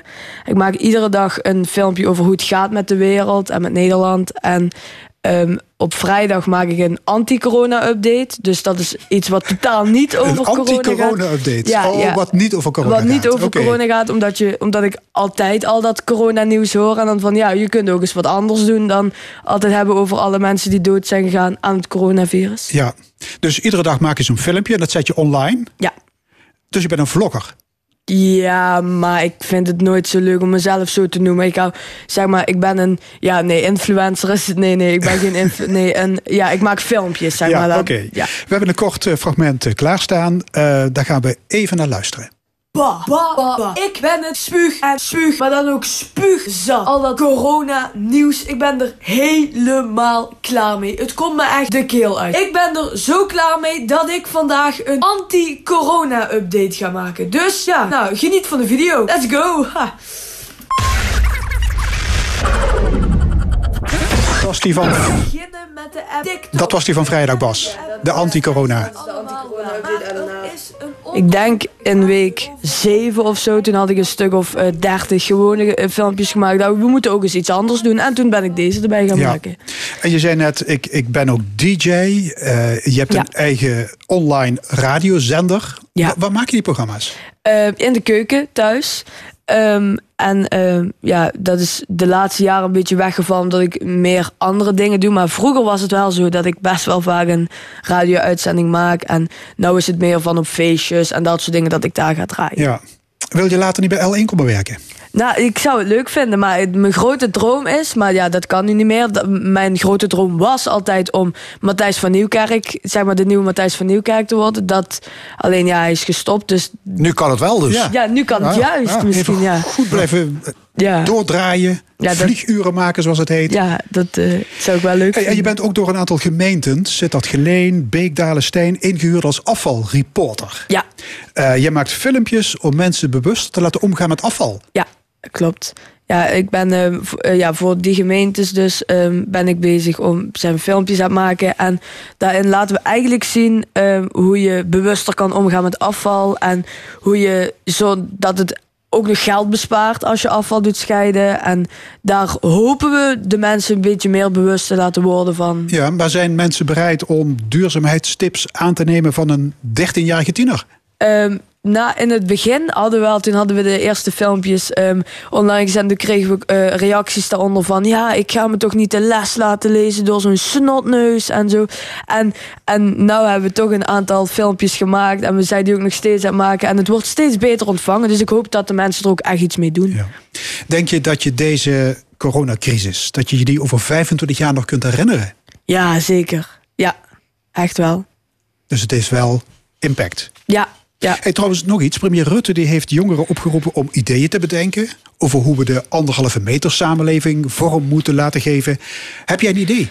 Ehm, ja, we hadden wel een paar ehm, ideeën. Ehm, eh, om bijvoorbeeld de ouderen, die zitten, eh, die zitten altijd eh, thuis. En die kunnen nu eh, vrienden en familie niet zien. Dus we hadden bedacht, als je bijvoorbeeld een goedkope tablet eh, neemt... en je doet daar van die grote knoppen op... en dat daar gewoon een knopje staat bellen... en dat, dat je dan naar je zoon of dochter belt... of dat je kunt bellen via de televisie. Want alle oudere mensen weten hoe een televisie werkt. Dus als je bijvoorbeeld ehm 887 doet, dat je dan eh, je zoon of dochter of zo belt. Ja, ik begrijp er niet veel van, maar Loes Keizers, goed idee? Ja, ik vind het een goed idee. Wat ik super mooi vind aan jouw idee is dat je verschillende generaties met elkaar verbindt. Wat ik ook echt heel bewonderenswaardig vind is, eh, je bent 14, net werd gezegd 13, moeten we denk ik wel even corrigeren. Je bent 14 en dat is geen snotneus meer, maar je hebt al heel wat eh, in, eh, in huis. Wat ik zie is dat jij super veel mooie plannen hebt en je hebt ook nog de daadkracht om dat te doen. En dat is echt super gaaf. Maar niet alle jongeren hebben dat natuurlijk. Dus ik wil dan jou ook nog wel uitdagen met jouw goede ideeën. Wij zijn als wetenschappers ook wel bezorgd om ongeveer 20% van de jongeren met wie het nu heel slecht gaat. En wat zouden volwassenen nou bijvoorbeeld ook kunnen doen voor jongeren? Of wat kunnen jongeren voor elkaar doen? Wij hebben, we hebben natuurlijk als wetenschappers wel ideeën, maar wat zou jij nou denken wat werkt? Hoe kan je nou die 20% met wie het echt slecht gaat, die zeggen: Mijn leven is minder dan een vijfvaart op het moment? Nou, ehm, sowieso wat mij ook heeft geholpen door iedere dag te bellen met vrienden. Dat doe ik nu ook. En dan is het zodra de les klaar is, hup. En dan, en dan, ja, dat is, dan kun je ook nog even met elkaar lachen. En als je iets niet snapt, kun je het vragen als papa en mama je niet kunnen helpen met het huiswerk en zo. Dus ik denk dat dat wel een echt iets, als je niet uit huis mag, Ja. is dat denk ik wel echt iets wat, eh, wat, wat je kunt doen, wat je moet doen. Ja, sociale steun zoeken eigenlijk, hè? Ja. Ja. Ja, maar, maar er zijn ook, je hebt het over de jongeren die het moeilijker hebben. Er zijn ook jongeren die, die komen tot niks. Tieners die inderdaad echt alleen maar op de bank liggen. Of de hele dag zitten te gamen en zich afsluiten van alles en iedereen. Hoe moet je daar, hoe, hoe kun je die, eh, zal maar zeggen, weer gelukkiger maken? Of, om, Ja. of in elk geval uit, uit die kokon halen? Nou, als je kijkt naar depressie bij jongeren, hè, dat is dan een van de emotionele stoornissen, dan heeft dat eigenlijk een paar kernsymptomen. Het ene kernsymptoom is dat je echt verdrietig bent, dus negatieve emoties. En bij pubers, daarom wordt het vaak niet herkend, zijn ze geïrriteerd. Dus dan denken ouders, oh, die is gewoon aan het puberen. Maar dan is het eigenlijk een depressie die begint. Dat is het eerste, hè? dus irritatie en verdriet. Het tweede is dus geen motivatie hebben. Dus op de bank hangen en niks doen. Dat kan ook een symptoom zijn van depressie. En daarom hebben we nou met wetenschappers samen met Erasmus MC hebben een eh, app ontwikkeld. Dat heet de Grow It app. En eh, dan krijgen jongeren krijgen elke dag een challenge. Dus één challenge die noemde jij al. Hè. Neem contact op met je vrienden, help elkaar. Maar elke dag krijgen ze een challenge. Bijvoorbeeld, ehm, ja, normaal als je dan zeg maar als therapeut iets zou doen met jongeren, dan zou je zeggen: wandel vandaag eens duizend stappen. Nou, dat zeggen wij niet. Wij zeggen: vandaag is je challenge, zet een kip op de foto. En dan speel je dan samen met een team. Je kan die foto uploaden, anderen keuren die wel goed. Je krijgt samen punten. Je verdient eigenlijk samen met je team verdien je punten door dingen te doen die goed voor je zijn. Door sociale steun te zoeken, wat jij net zei, Bas. Door naar buiten te gaan, activiteiten te ondernemen. Door een compliment te geven aan iemand anders. Of een lief kaartje te sturen aan een opa of een oma. Dus elke dag krijg je een challenge waarvan wij weten dat het eraan bijdraagt dat je tot iets komt. En als je meer van dat soort strategieën oefent, dan heb je dus veel breder arsenaal, om als je niet lekker in je vel zit, om jezelf uh, ja, eigenlijk er weer bovenop te, te, te, helpen. Het zijn levensvaardigheden. Ja, misschien ook handig voor inderdaad die tieners die te lang achter het scherm hangen om eens een kip te gaan vangen. Hè? Ja, het is uh, beter een kip vangen dan Netflix uitspelen, zou ik zeggen. Ja, ja. ja tot slot, eh, waar we, dit gaat over het sociale gedrag en dergelijke. Maak jij je ook zorgen over de ontwikkeling van het brein? Want we hadden het daar hier in het eerste uur over. Uh, thuis achter de laptop je onderwijs volgen is toch iets anders dan echt naar school gaan en in die klas zitten. Uh, gaat dit erin hakken bij pubers? Nou, ik denk dat als je kijkt naar uh, hersenontwikkeling bij pubers, dan uh, weten we een paar dingen. We weten dat de puberteit echt een fase is waarin die hersenen nog volop in ontwikkeling zijn. Dus als je vanuit die redenatie doorgaat, dan zou je zeggen, nou, dat kan er misschien wel inhakken. Zo'n langere periode waarin uh, het onderwijs anders is. Je kan het ook precies vanuit de andere kant bekijken. Je kan ook denken, die hersenen zijn nog volop in ontwikkeling, die zijn hartstikke veerkrachtig. En als dit niet te lang gaat duren en de scholen gaan nu weer open, dan verwacht ik dat voor de meeste kinderen dat dit geen lange termijn consequenties heeft. Die, dan komt toch weer die veerkracht van de tiener. Jongeren zijn gewoon heel veerkrachtig. Ik maak me zorgen om kinderen die nu echt hun leven lager dan een vijf geven, die depressieve klachten hebben. Ik denk ook dat we als maatschappij daarop moeten inzetten om die jongeren actief te helpen. Om zo snel mogelijk weer erbovenop te komen. Want we weten ook dat als je een depressie hebt, als je in de puberteit zit, dat dat wel lange termijn consequenties kan hebben. De kans dat je dan later in je leven bijvoorbeeld nog een keer een depressie krijgt, die groeit. Dus ik vind dat we volop moeten inzetten dat we heel zuinig zijn op de toekomstige generaties. Dat we ze steunen waar ze nodig hebben, maar dat we ook vertrouwen mogen hebben. Zoals bijvoorbeeld, ik zie bij jou, Bas, hoeveel kracht en energie en innovatiekracht dat er zit in de jeugd. Ik denk dat we daar ook heel trots op mogen zijn. En dat we ook af en toe wel eens wat vaker mogen vragen aan jongeren wat volwassenen moeten doen. En luisteren naar jongeren. En luisteren, hè? Ja. Oké, okay, dankjewel.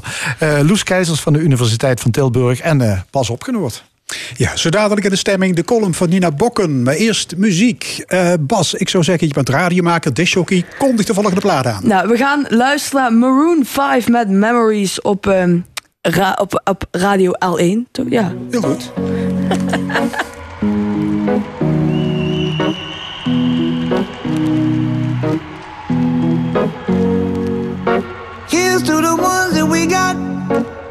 to the wish you were here, but you're not. Cause the drinks bring back all the memories of everything we've been through. Toast to the ones here today. Toast to the ones that we lost on the way. Cause the drinks bring back all the memories. And the memories bring back, memories bring back your. There's a time that I remember when I did not know no pain. When I believed in forever and everything will stay the same. Now my heart feel like December when somebody say your name. Cause I can't reach out to call you, but I know I will one day. Yeah. Everybody hurts sometimes, everybody hurts someday. Yeah, yeah. But everything gon' be alright. Gonna raise a glass and say, hey. Here's to the ones that we got. Cheers to the wish you were here, but you're not. Cause the dreams bring back all the memories of everything we've been through. Toast to the ones here today. Toast to the ones that we lost on the way. Cause the drinks bring back all the memories. And the memories bring back, memories bring back your. Do, do, do, do, do, do, do, do, do, Memories bring back, memories bring back your. There's a time that I remember when I never felt so lost. And I felt all of the hatred was too powerful to stop. And my heart feel like an ember, and it's lighting up the dark. I'll carry these torches for you, and you know I'll never drop. Yeah, everybody hurts sometimes, everybody hurts someday. Yeah, yeah. But everything gon' be alright. Gonna raise a glass and say, hey. Here's to the ones that we got. Cheers to the wish you were here, but you're not. Cause the drinks bring back all the memories of everything we've been through. Toast to the ones here today. Toast to the ones that we lost on the way. Cause the drinks bring back all the memories. And the memories bring back, memories bring back your. Memories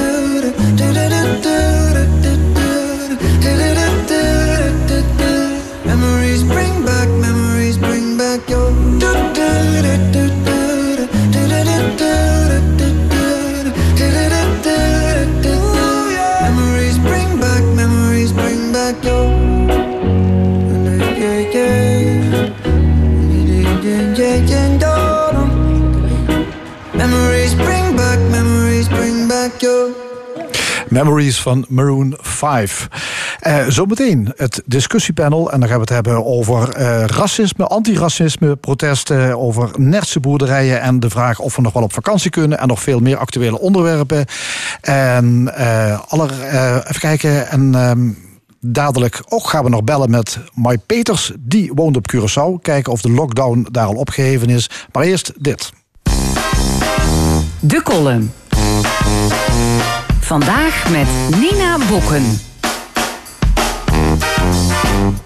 Sinds kort kijk ik wel eens naar Temptation Island. Dat is een tv-serie waarin liefdeskoppels de ultieme relatietest aangaan.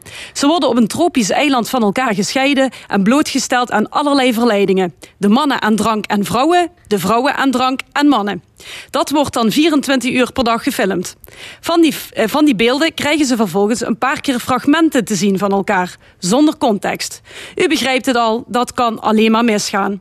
Het format leidt al jaren tot enorme kijkcijfers. We willen natuurlijk maar al te graag een ander de mist in zien gaan. De koppels die het wel overleven zijn mensen die erop vertrouwen dat ze niet het hele verhaal kennen achter de beelden en ook eerlijk durven kijken naar hun eigen tekortkomingen. Sommigen zien het als een dom programma, maar negeren dat het een representatie is van hoe we psychologisch in elkaar zitten. Kijk naar de Black Lives Matter protesten in Nederland. De bedreigingen van voor- en tegenstander, tegenstanders vliegen inmiddels over en meer. Afgezien van het protest in Amsterdam heb ik zelden zoveel discipline gezien bij grote massa's mensen als nu. Hoewel alle protesten vreedzaam verliepen, was er toch grote zorg over de veiligheid van demonstraties, zoals bij Geert Wilders. Het leek hem daarom een goed idee om in reactie daarop Zwarte Piet Metters te twitteren. Dan staan we tenminste weer kiet, moet hij hebben gedacht. In Leeuwarden wilde men een tegendemonstratie organiseren, want als Black Lives Matter, dan All Lives Matter, vond de organisator, tevens opperblokkeervries. De tegenbetoging was volgens hem niet bedoeld om verdeeldheid te zaaien, maar om de dialoog aan te gaan. Maar over en weer boodschappen uitzenden wil niet zeggen dat er een dialoog wordt gevoerd. Het leidt ertoe dat we bevestiging zien voor ons eigen verhaal. Een ideaal slachtoffer voor het volgend seizoen van Temptation Island dus. In het tv-programma is vaak te zien dat iemand compleet door het lint gaat als hij denkt te zien dat zijn partner vreemd gaat, terwijl de kijker weet dat hij dat zelf ook heeft gedaan. Dat maakt deelnemers meestal totaal ongeloofwaardig. Ze worden bij het publiek onderwerp van hoon en leedvermaak. Die formule is succesvol omdat de kijker zo een gevoel van gerechtigheid krijgt. En zo werkt vooroordelen veroordelen alleen als je durft toe te geven dat je ze zelf ook hebt. Zoals dat er binnen minderheidsgroepen ook nog steeds andere minderheidsgroepen worden gediscrimineerd. Bijvoorbeeld in de Turkse gemeenschap Koerden of in de Afrikaanse gemeenschap homoseksuelen. Je eigen moraal is dus vaak situatieafhankelijk en niet consistent. Wanneer onze persoonlijke mening niet meer werkt om de ander te overtuigen, zetten we vaak het algemeen belang in. Zo zijn er mensen die stellen dat de demonstraties tegen racisme een middelvinger naar de zorg zijn. Dat was voor het eerst in weken dat de eerder zo bejubelde helden in de zorg weer ter tafel werden gebracht. Dat menig vliegtuigmaatschappij vanaf juni bereid is om met volle toestellen te vliegen zonder dat de overheid mondkapjes verplicht stelt in een ventilatiearme cabine, daar hoor je niemand over. En dat nu de KLM 4 miljard kan verwachten, terwijl de zorg zonder enige vorm van verontwaardiging volledig gepasseerd wordt als sector. Maar we kunnen in ieder geval wel weer op vakantie. Lekker de boel ontvluchten op ons eigen Temptation Island. Hopelijk houden we genoeg van elkaar om de test te overleven. De column van Nina Bokken in de stemming van L1 Radio. Zometeen het discussiepanel, maar eerst ga ik praten met muzikant Mai Peters op Curaçao. Mai, het is bij jou uh, zes uur vroeger. Ben je een beetje wakker? Ja, dus ja, al lang hè, al lang uh, soms. Ik sta altijd heel vroeg op. Ik reis met, uh, met de zon, want dat is het gezonde leven in de Cariben. Ja. contact met de natuur. Ik ben precies een, een hoorn. Maar je bent het trombonist. Uh, je komt uit ja. Echt. Hè? Je woont afwisselend ja. in Amsterdam en Puerto Rico. Wat doe je op Curaçao? Mm -hmm. Mm -hmm. Nou, ik, ik woon hier sinds orkaan Maria in uh, Puerto Rico. Hè? Dus daar is mijn bestaan, ja, dat is, dat is over daar. En in Curaçao kan ik gewoon een cedula krijgen. En ik kan van hieruit kan ik het werk doen. Ja, cedula is een werkvergunning. Ja, precies. En ik, ik zou eigenlijk afgelopen maandag naar uh, San Juan gevlogen zijn voor uh, twee concerten, 13 juni en uh, 1 juli. Maar ja, goed, ik ben een van de heel veel muzici wiens tournee afgezegd werd. En um, het is altijd ergens goed als er iets, als er iets slechts gebeurt. Hè. Dat is altijd een, een, een, een, er is altijd een hoger doel, hè? Ja. Geen weerstand bieden, dat is de moraal, hè? Maar op 13 maart gingen op Curaçao de grenzen dicht, hè? Toen, Mhm, toen kon je niet meer van het eiland af. Nee, nee, precies. Dus je zit En, eigenlijk eh, gevangen op de Antillen. Nee, helemaal niet. Oh. Helemaal niet. Nee, dat, je- je zit gevangen in je eigen gedachten, in je eigen lijf. Dat is wat, wat, wat ik zie. En ik bedoel, als je een vrijheid hebt, als je je dag kan indelen hoe je wil, en als je kan meestromen op, op de dingen die, die gebeuren, ja, dan, dan, dan ben je vrij. Hij, wij mochten het huis niet uit, maar ik heb mijn fiets aan de kant gezet en ik ben hier yoga gaan doen. Mijn mijn vriendin die praat nu al van een, een enigszins sixpack wat je kan zien. Nou, Maar ja, dat, die staat meer in de koelkast dan dat ik die heb. Ja, maar, maar je bent die lockdown eigenlijk goed doorgekomen. Door een bepaalde mindset.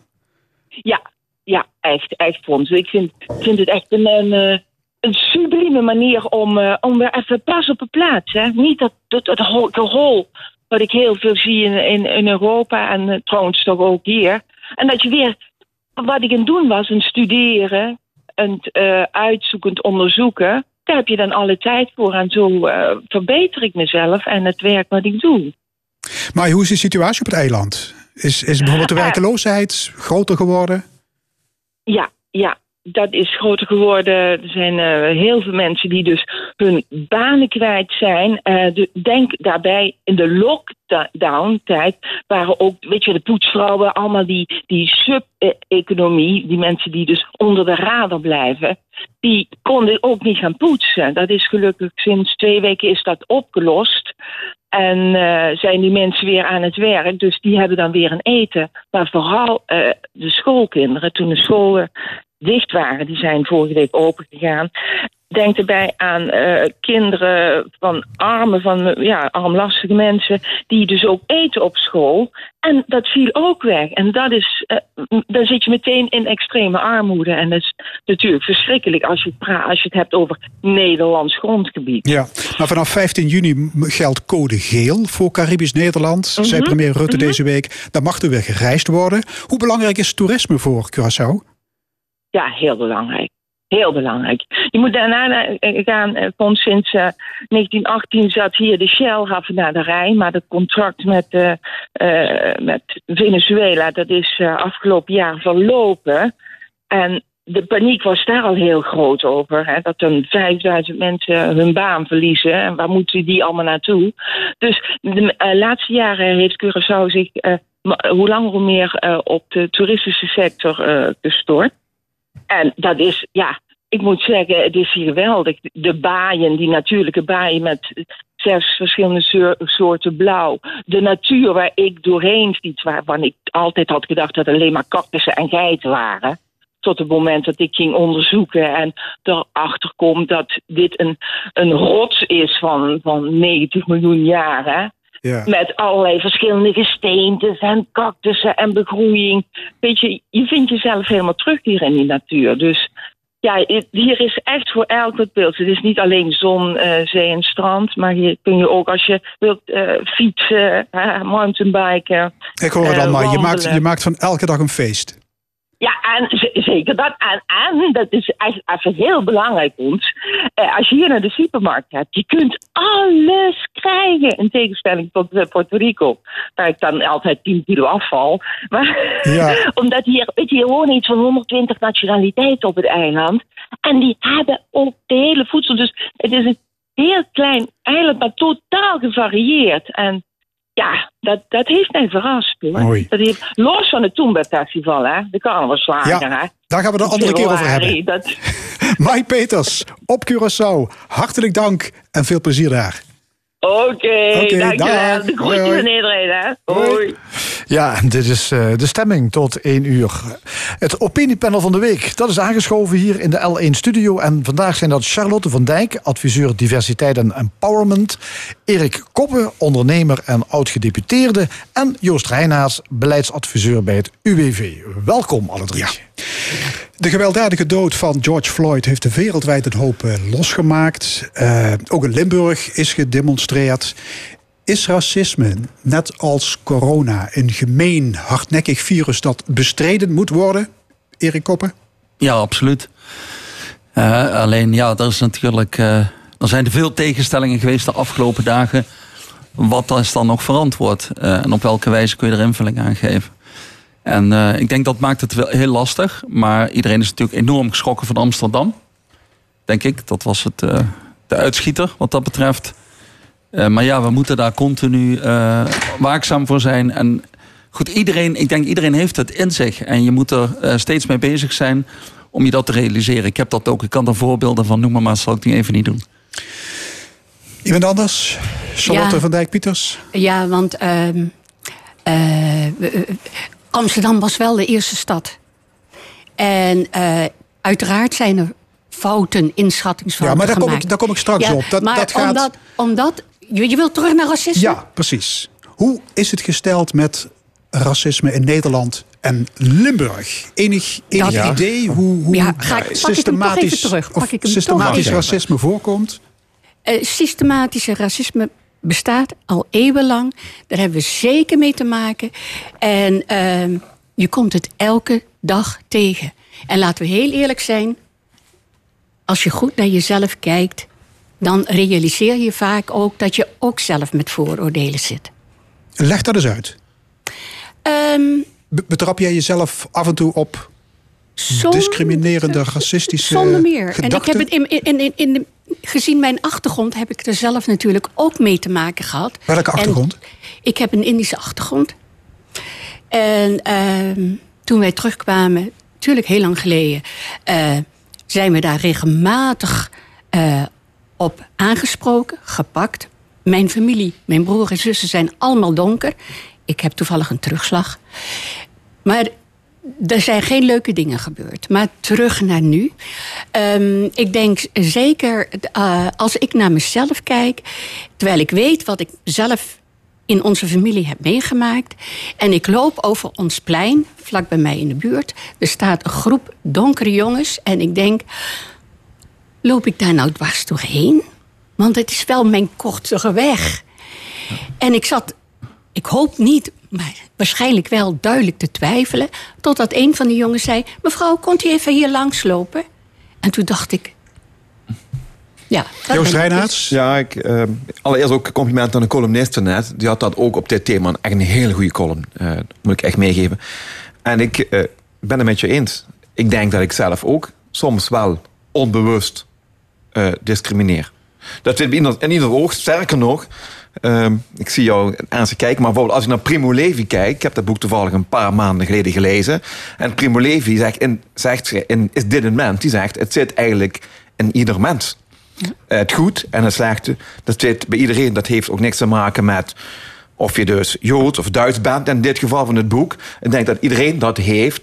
Nou goed, dat gaat over zijn ervaringen in het concentratiekamp. concentratiekamp, maar hij beschrijft wel dat dus het denken in een wij-zij, misschien onbewust, dat dat iedereen heeft. Hij schrijft dat natuurlijk in zijn geval tot een extreem is doorgevoerd. Maar zijn verhaal toont wel aan dat we het allemaal doen. Ik doe dat zelf oprecht, denk ik, niet dat ik het wil, maar ik doe het wel. Misschien heel simpel gezegd, als ik dus, ehm gaan zeggen, in een platform, als ik als Limburger naar de Randstad ga en iemand maakt een grapje van mij, oh, ik hoor dat je uit Limburg komt. Of een Limburg is altijd wat, en ik reageer daar boos op, dan voel ik dat misschien zelfs van naar mezelf toe als discriminatie. En dan is dat een heel onschuldig voorbeeld van wat anderen in extreme vorm iedere dag meemaken. Aangehouden worden op straat, extra legitimeren. Je bent een kamerig, je bent het wandelen, je wordt aangehouden. Jongens van jullie leeftijd lopen op dit tijdstip niet hier. Welke uitspraak dat mag zijn. Het is, denk ik, iedere dag in deze samenleving, bewust of onbewust. Erik Koppen, wil jij nog even boete doen? Boete doen, ja, nou, een heel simpel voorbeeld. Ik zie regelmatig hartstikke dure auto's rijden met eh, hele jonge eh, jongetjes erin vaak. En die dan ook nog eh, eh, getint zijn of gekleurd zijn. En dat is het eerste wat ik denk, hoe kan, hoe kan zo'n jongetje nou zo'n auto betalen? Maar dat doet de en politie dus ook heel vaak, Maar dat is ook een profileren noemen ze dat. Ja, etnisch profileren. Maar ja, daar zit natuurlijk... like, het is een vooroordeel. En niet iedereen. Er zitten jongetjes bij die hartstikke goed verdienen... als YouTuber of als DJ of... ehm, eh, Voetballer. voetballen of wat dan ook. Maar dat, zijn, dat zeg ik dan, maar dan voel je dat toch, dat zijn de uitzonderingen. En dan denk je, ja, die kom ik in Brunsum niet tegen. Dat zal dan toch wel een dealertje zijn. Met een hele mooie snelle auto. Ja, ja. Doe dat extra, doe het onbewust. Dat gebeurt jou dus ook gewoon. Dat- Het, het gebeurt je, maar ik heb niet het gevoel dat ik discrimineer. Hè? Ook ten aanzien van Zwarte Piet. En ik denk dat, dat Rutte dat eh, voor de eerste keer echt goed verwoord heeft. Ehm, je wil aan iedereen zijn eigen ehm, gelijk geven. Je wil, eh, iemand die zich goed voelt bij Zwarte Piet moet dat kunnen. Maar iemand die zich daar niet goed mee voelt, daar moet je begrip voor hebben. En hoe kun je nou die twee in elkaar verenigen? Ja, dat, ik denk dat kunnen alleen mensen doen. Dat kan de overheid niet voor je regelen. Nee, maar ik vind wel dat, je, je, eh, van- dat iedereen zich van, van zichzelf bewust moet zijn. Dat je toch momenten hebt dat je onbewust discrimineert. maar maar oké, maar stel dat dat... Hoe krijg je dat ooit uitgebannen? Ehm, eh, ik, ik denk dat, ehm, dat je. Dat is de eerste stap, hè? Dat je voor jezelf weet. Ik doe het op sommige momenten ook. En ik wil het niet. En ik, ik, vind het heel erg moeilijk om nu te erkennen dat ik het ook doe. Je wilt het niet, maar op het moment dat je het voor jezelf erkent dat er momenten zijn dat je het ook doet. En dat je, het betekent dat de ander het dus ook doet. En als we dat van elkaar weten, dat het niet bewust is, zoals jij net zegt, van eh, eh, over Zwarte Piet.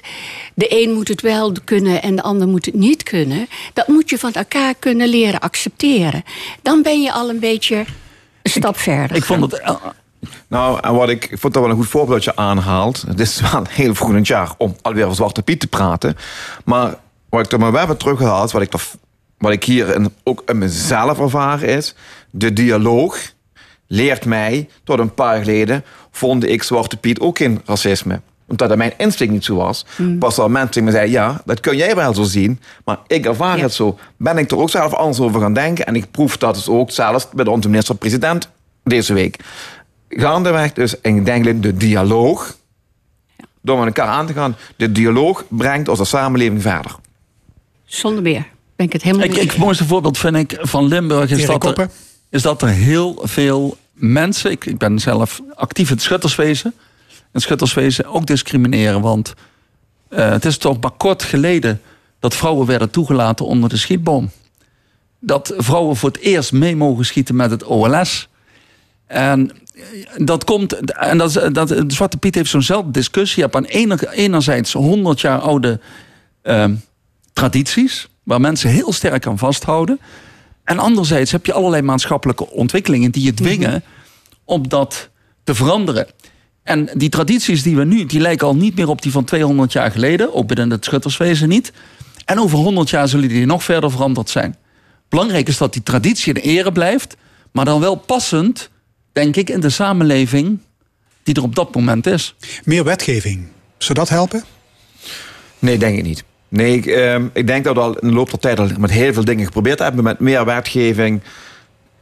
Ik betwijfel dat. Ik denk, want dan ga je dus uiteindelijk ehm, niet op kwaliteit selecteren. Ik denk dat, ik denk dat je ook, ook... Positieve discriminatie is ook discriminatie. Ik denk dat mensen, eigenlijk mensen moeten als gelijk gezien worden... en beoordeeld worden op hun eigen merites. En denk dat wetgeving daar niet echt bij helpt.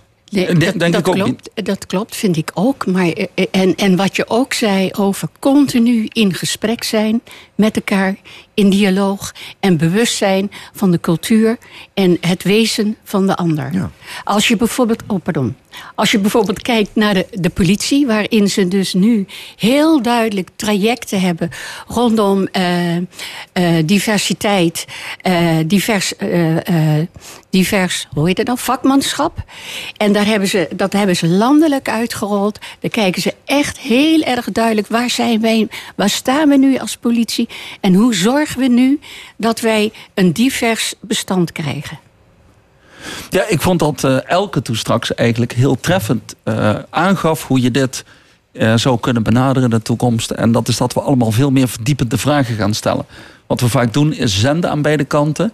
Niet openstaan voor elkaar, onvoldoende luisteren. En onvoldoende doorvragen en verdiepen. Van wat, wat maakt het nu dat jij daar zo over denkt? Uh, en ik denk dat je dan pas ook echt een dialoog krijgt. Oké, okay, nog één dingetje. Er waren druk bezochte demonstraties in Amsterdam en Rotterdam. Met name op de Dam. Er was geen sprake van anderhalve meter afstand. Vanmiddag om twee uur wordt op de Griende Maastricht uh, gedemonstreerd. De politie is alert. Uh, de vraag is, geldt het recht van demonstratie ook in tijden van corona? Dat is een gewetensvraag, hè? Ja. Enerzijds, kijk, de laatste keer hadden we ook gediscussieerd... en dan hadden we een beetje over een liberaal standpunt. Hè? De, de, vrijheid van de een stopt... waar de vrijheid van de ander in het gedrang komt. Dan zouden we zeggen, oké, okay, in het geval van corona... doe het niet. Anders kun je ook redeneren dat dus demonstreren... zeker voor zo'n belangrijk iets... die over veiligheid en vrijheid van anderen gaat... zo dermate belangrijk is dat je daar misschien... dat toch moet toelaten met men dat toch die anderhalve meter monddoekje. En misschien ook moet nadenken over een andere vorm om je geluid te laten horen. Ik, ik denk dat uh, als je zou beginnen om wat nu in de horeca ook moet, namelijk dat je een plaats reserveert voor deelname en is het aantal deelnemers op, dan is het op. Dan word je geacht om niet meer op de trein te stappen of in de auto en daar naartoe te gaan. Als het aantal deelnemers is bereikt en uh, de reserveringen zijn op, uh, dan moet je thuis blijven. Nou ja, goed, artikel 9 zegt het ook heel erg duidelijk hè, in, in, in lid 2. Zorg dat je wel uh, de voorschriften in acht neemt. Wat belangrijk is om inderdaad is escalatie, om gevaar te ontwijken. En ik denk, als je kijkt naar, naar uh, toch even terug naar Amsterdam als eerste, uh, eerste plek waar de, de grote democra democratie, de demonstratie plaatsvond, dan denk ik er zijn voorzorgsmaatregelen genomen, maar wellicht, en dat is altijd achteraf kijken, wellicht niet voldoende. Oké, okay, we gaan naar een ander onderwerp, uh, naar Weert. We hadden het er in het eerste uur ook al over. De inmiddels vertrokken burgemeester Jos Heijmans van Weert... die kreeg woensdag een motie van wantrouwen aan zijn broek. Um, hoe erg is Heijmans volgens jullie over de schreef gegaan? Erik Koppen. ja, hoe erg? Um, wat ik uit de bericht, ik zit er niet dicht genoeg bij, maar wat ik uit de berichtgeving terugzie, is dat er een sterke mate sprake is van solistisch op handelen. En dat zie je natuurlijk vaker bij burgemeesters, dat ze soms heel dominant zijn en eigenlijk geen nee uit hun omgeving accepteren. En ook steeds meer hun eigen zin gaan doordrijven. En daar gaat je natuurlijk al een hele tijd iets aan vooraf. Dit is, niet, dit is ik wil niet zeggen alleen een druppel, het is een, meer dan een druppel uh, voor de gemeenteraad geweest. Uh, maar er is wel heel veel aan vooraf gegaan. En ik denk dat, uh, ik ben zelf, ik heb deel uitgemaakt van meerdere colleges, uh, dat het, het, werken als team vergt gewoon heel veel van je. Want politici zijn altijd geneigd om zich heel sterk te profileren. ook voor een achterban, hun kiezers. Maar moeten tegelijkertijd ook als team zorgen dat ze samen wat ja, bereiken. En daarbij heeft natuurlijk de voorzitter, en of het nu de gouverneur is in, in Limburg op provinciaal niveau, of de burgemeester op lokaal niveau, je hebt drie petten op. Je hebt de pet op als eigenstandige burgemeester voor openbare orde. Je hebt de pet op als voorzitter van die gemeenteraad. En je hebt die pet op als voorzitter van het college. En op het moment dat je een van die petten te nadrukkelijk opzet en vergeet dat je die andere twee petten ook nog hebt, ja, dan loop je het risico dat je draagvlak verliest. En ik denk dat er dat eh, is gebeurd. Maar dat is alleen maar, nogmaals, uit alle berichten die ik daarvan heb gezien. Ja, um, Jos Reinaerts?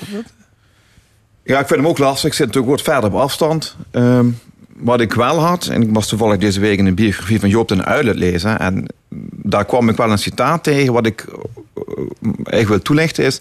Joop den Uyl die was in zijn rol destijds als premier altijd bezig om zijn eigen tegenstand te organiseren. Uh, en dat vond ik wel heel mooi, omdat ik dus eigenlijk, als ik hoor wat jij zegt ik ben het helemaal met Erik Koppen eens, dat als je denk heel lang op een positie zit, dat je denkt van, het gaat beetje door elkaar heen lopen. Je bent betrokken. Want laten we zeggen, het was toch ook een heel betrokken burgemeester. Die ook, ook, denk, ook heel veel goeds verweerd gedaan heeft. Als je op die rollen door elkaar begint te lopen. En dus de tegenmacht in deze niet goed georganiseerd wordt. Dan krijg je zo op een gegeven moment dat, dat dat van elkaar losweekt. En ik denk dat hier dit nu op een gegeven moment zo daaraan losgeweekt is... tot het tot een conflict heeft geleid.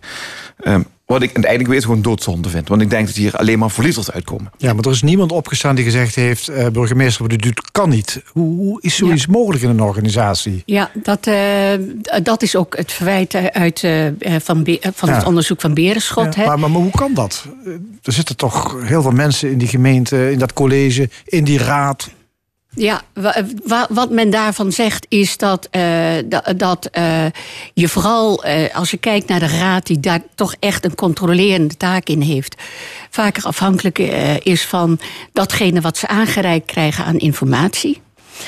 Um, overvoerd zijn vaak. Afhankelijk zijn van en datgene wat de wethouder meegeeft en datgene wat de ambtenaren meegeeft. Um, ja, hoe het precies in een college uh, zit, ik denk dat men daar ook afhankelijk van is.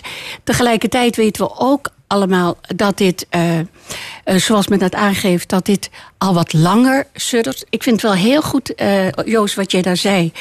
We moeten vooral wel niet zijn verdiensten vergeten. Het was een ontzettend betrokken burgemeester, maar ook eigenzinnig. En dan verlies je inderdaad af en toe de werkelijkheid. Tegelijkertijd denk ik, uh, want uh, uh, professor Schlosser. Schlosser, ja. Die had het vanochtend over integriteit. En ja, dit was toch wel een heel zwaar geval. En toen dacht ik, ja. Ik had vorig jaar een gesprek met een, een advocaat. En die zei tegen mij: Charlotte, wees je van één ding bewust. Niemand is 100% integer. En toen had ik zoiets van, oh, echt niet? Niemand is 100% integer. Maar hoe de weegschaal doorslaat, dat moet je heel goed in de gaten houden. Ander onderwerp. Bij zeven nertsbedrijven is het ruimen begonnen. Alle dieren worden vergast om verspreiding van het coronavirus te voorkomen. Uh, ook bij Nertsenfokker in IJsselstein. Wat vinden jullie? Ja, het toont eigenlijk alweer aan um, hoe gemeen dit virus is. Volgens mij is het virus van mens op nerts en van nerts terug op mens geslagen. Dat toont gewoon dat het gewoon echt een heel gevaarlijk en gemeen virus is. En dat je nertsen ruim moet worden, ja, dat is eigenlijk het veiligheidsvoorschriften. Uh, maar goed, ik ga eigenlijk een, een laag dieper. Moeten wij überhaupt nog nertse fokkerij in dit land hebben? Om uh, bon te maken en ergens elders daar ben ik maar een andere nou ja, De nertzouderij in Nederland gaat sowieso dicht ja, over vier jaar. Ja. Hè, in 2024, zo heeft de politiek ooit besloten. Dan is het sowieso afgelopen. Maar goed, actiegroepen als Bond voor Dieren en Animal Rights... die hebben geprobeerd omruiming te voorkomen. Zij zeggen tienduizenden onschuldige dieren worden gedood. Ja, Koppen.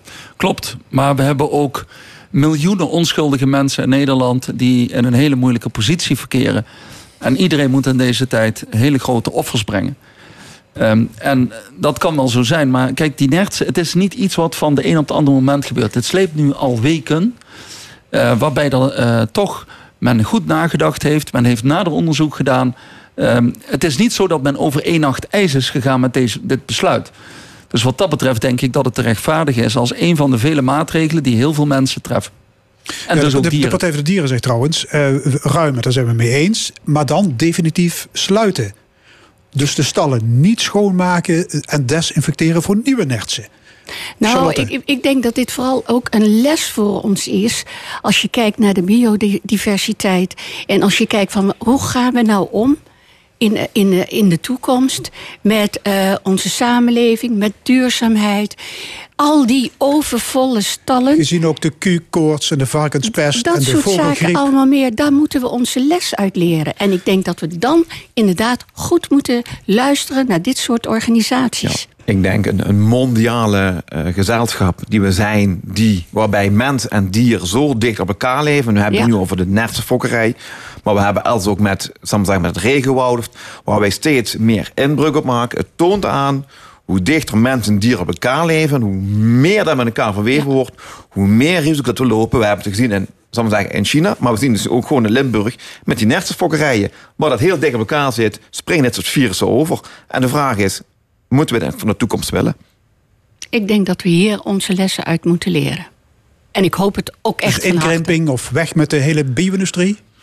Eh, ik wat denk je in ieder geval inkrimping. En in- ik denk in ieder geval heel erg bewust zijn van, van, dat, wat- van de gevolgen die we de afgelopen jaren hebben gehad. Ik zie Erik. Oppen lichtelijk bedenkelijk kijken, of, of niet? Ja, nou, ik, ik, eh, ik ben vooral voor innovatie op dat gebied. En natuurlijk moet je je lessen trekken uit het verleden. En dus zul je die, die sector op, dat, op die punten... eh, waar we echt de grote risico's lopen met z'n allen... ehm, zul je daar eh, moeten innoveren en, en moeten zorgen... dat je de risico's verkleint. Dat je, het, eh, dat je misschien nog diervriendelijker wordt. Hartelijk dank. Discussiepanel. Vandaag met Charlotte van Dijk-Pieters, Erik Koppen en Joost Reinaerts. En tot zover ook de stemming. Vandaag gemaakt door Fons Geraas, Erwin Jacob, Joëlle Tilly en Frank Ruber. Graag tot volgende week, zondag om 11 uur. Dit programma wordt herhaald maandagavond om 8 uur en is ook te beluisteren via onze website l1.nl, via podcast en Spotify. Ik wens u nog een mooie zondag.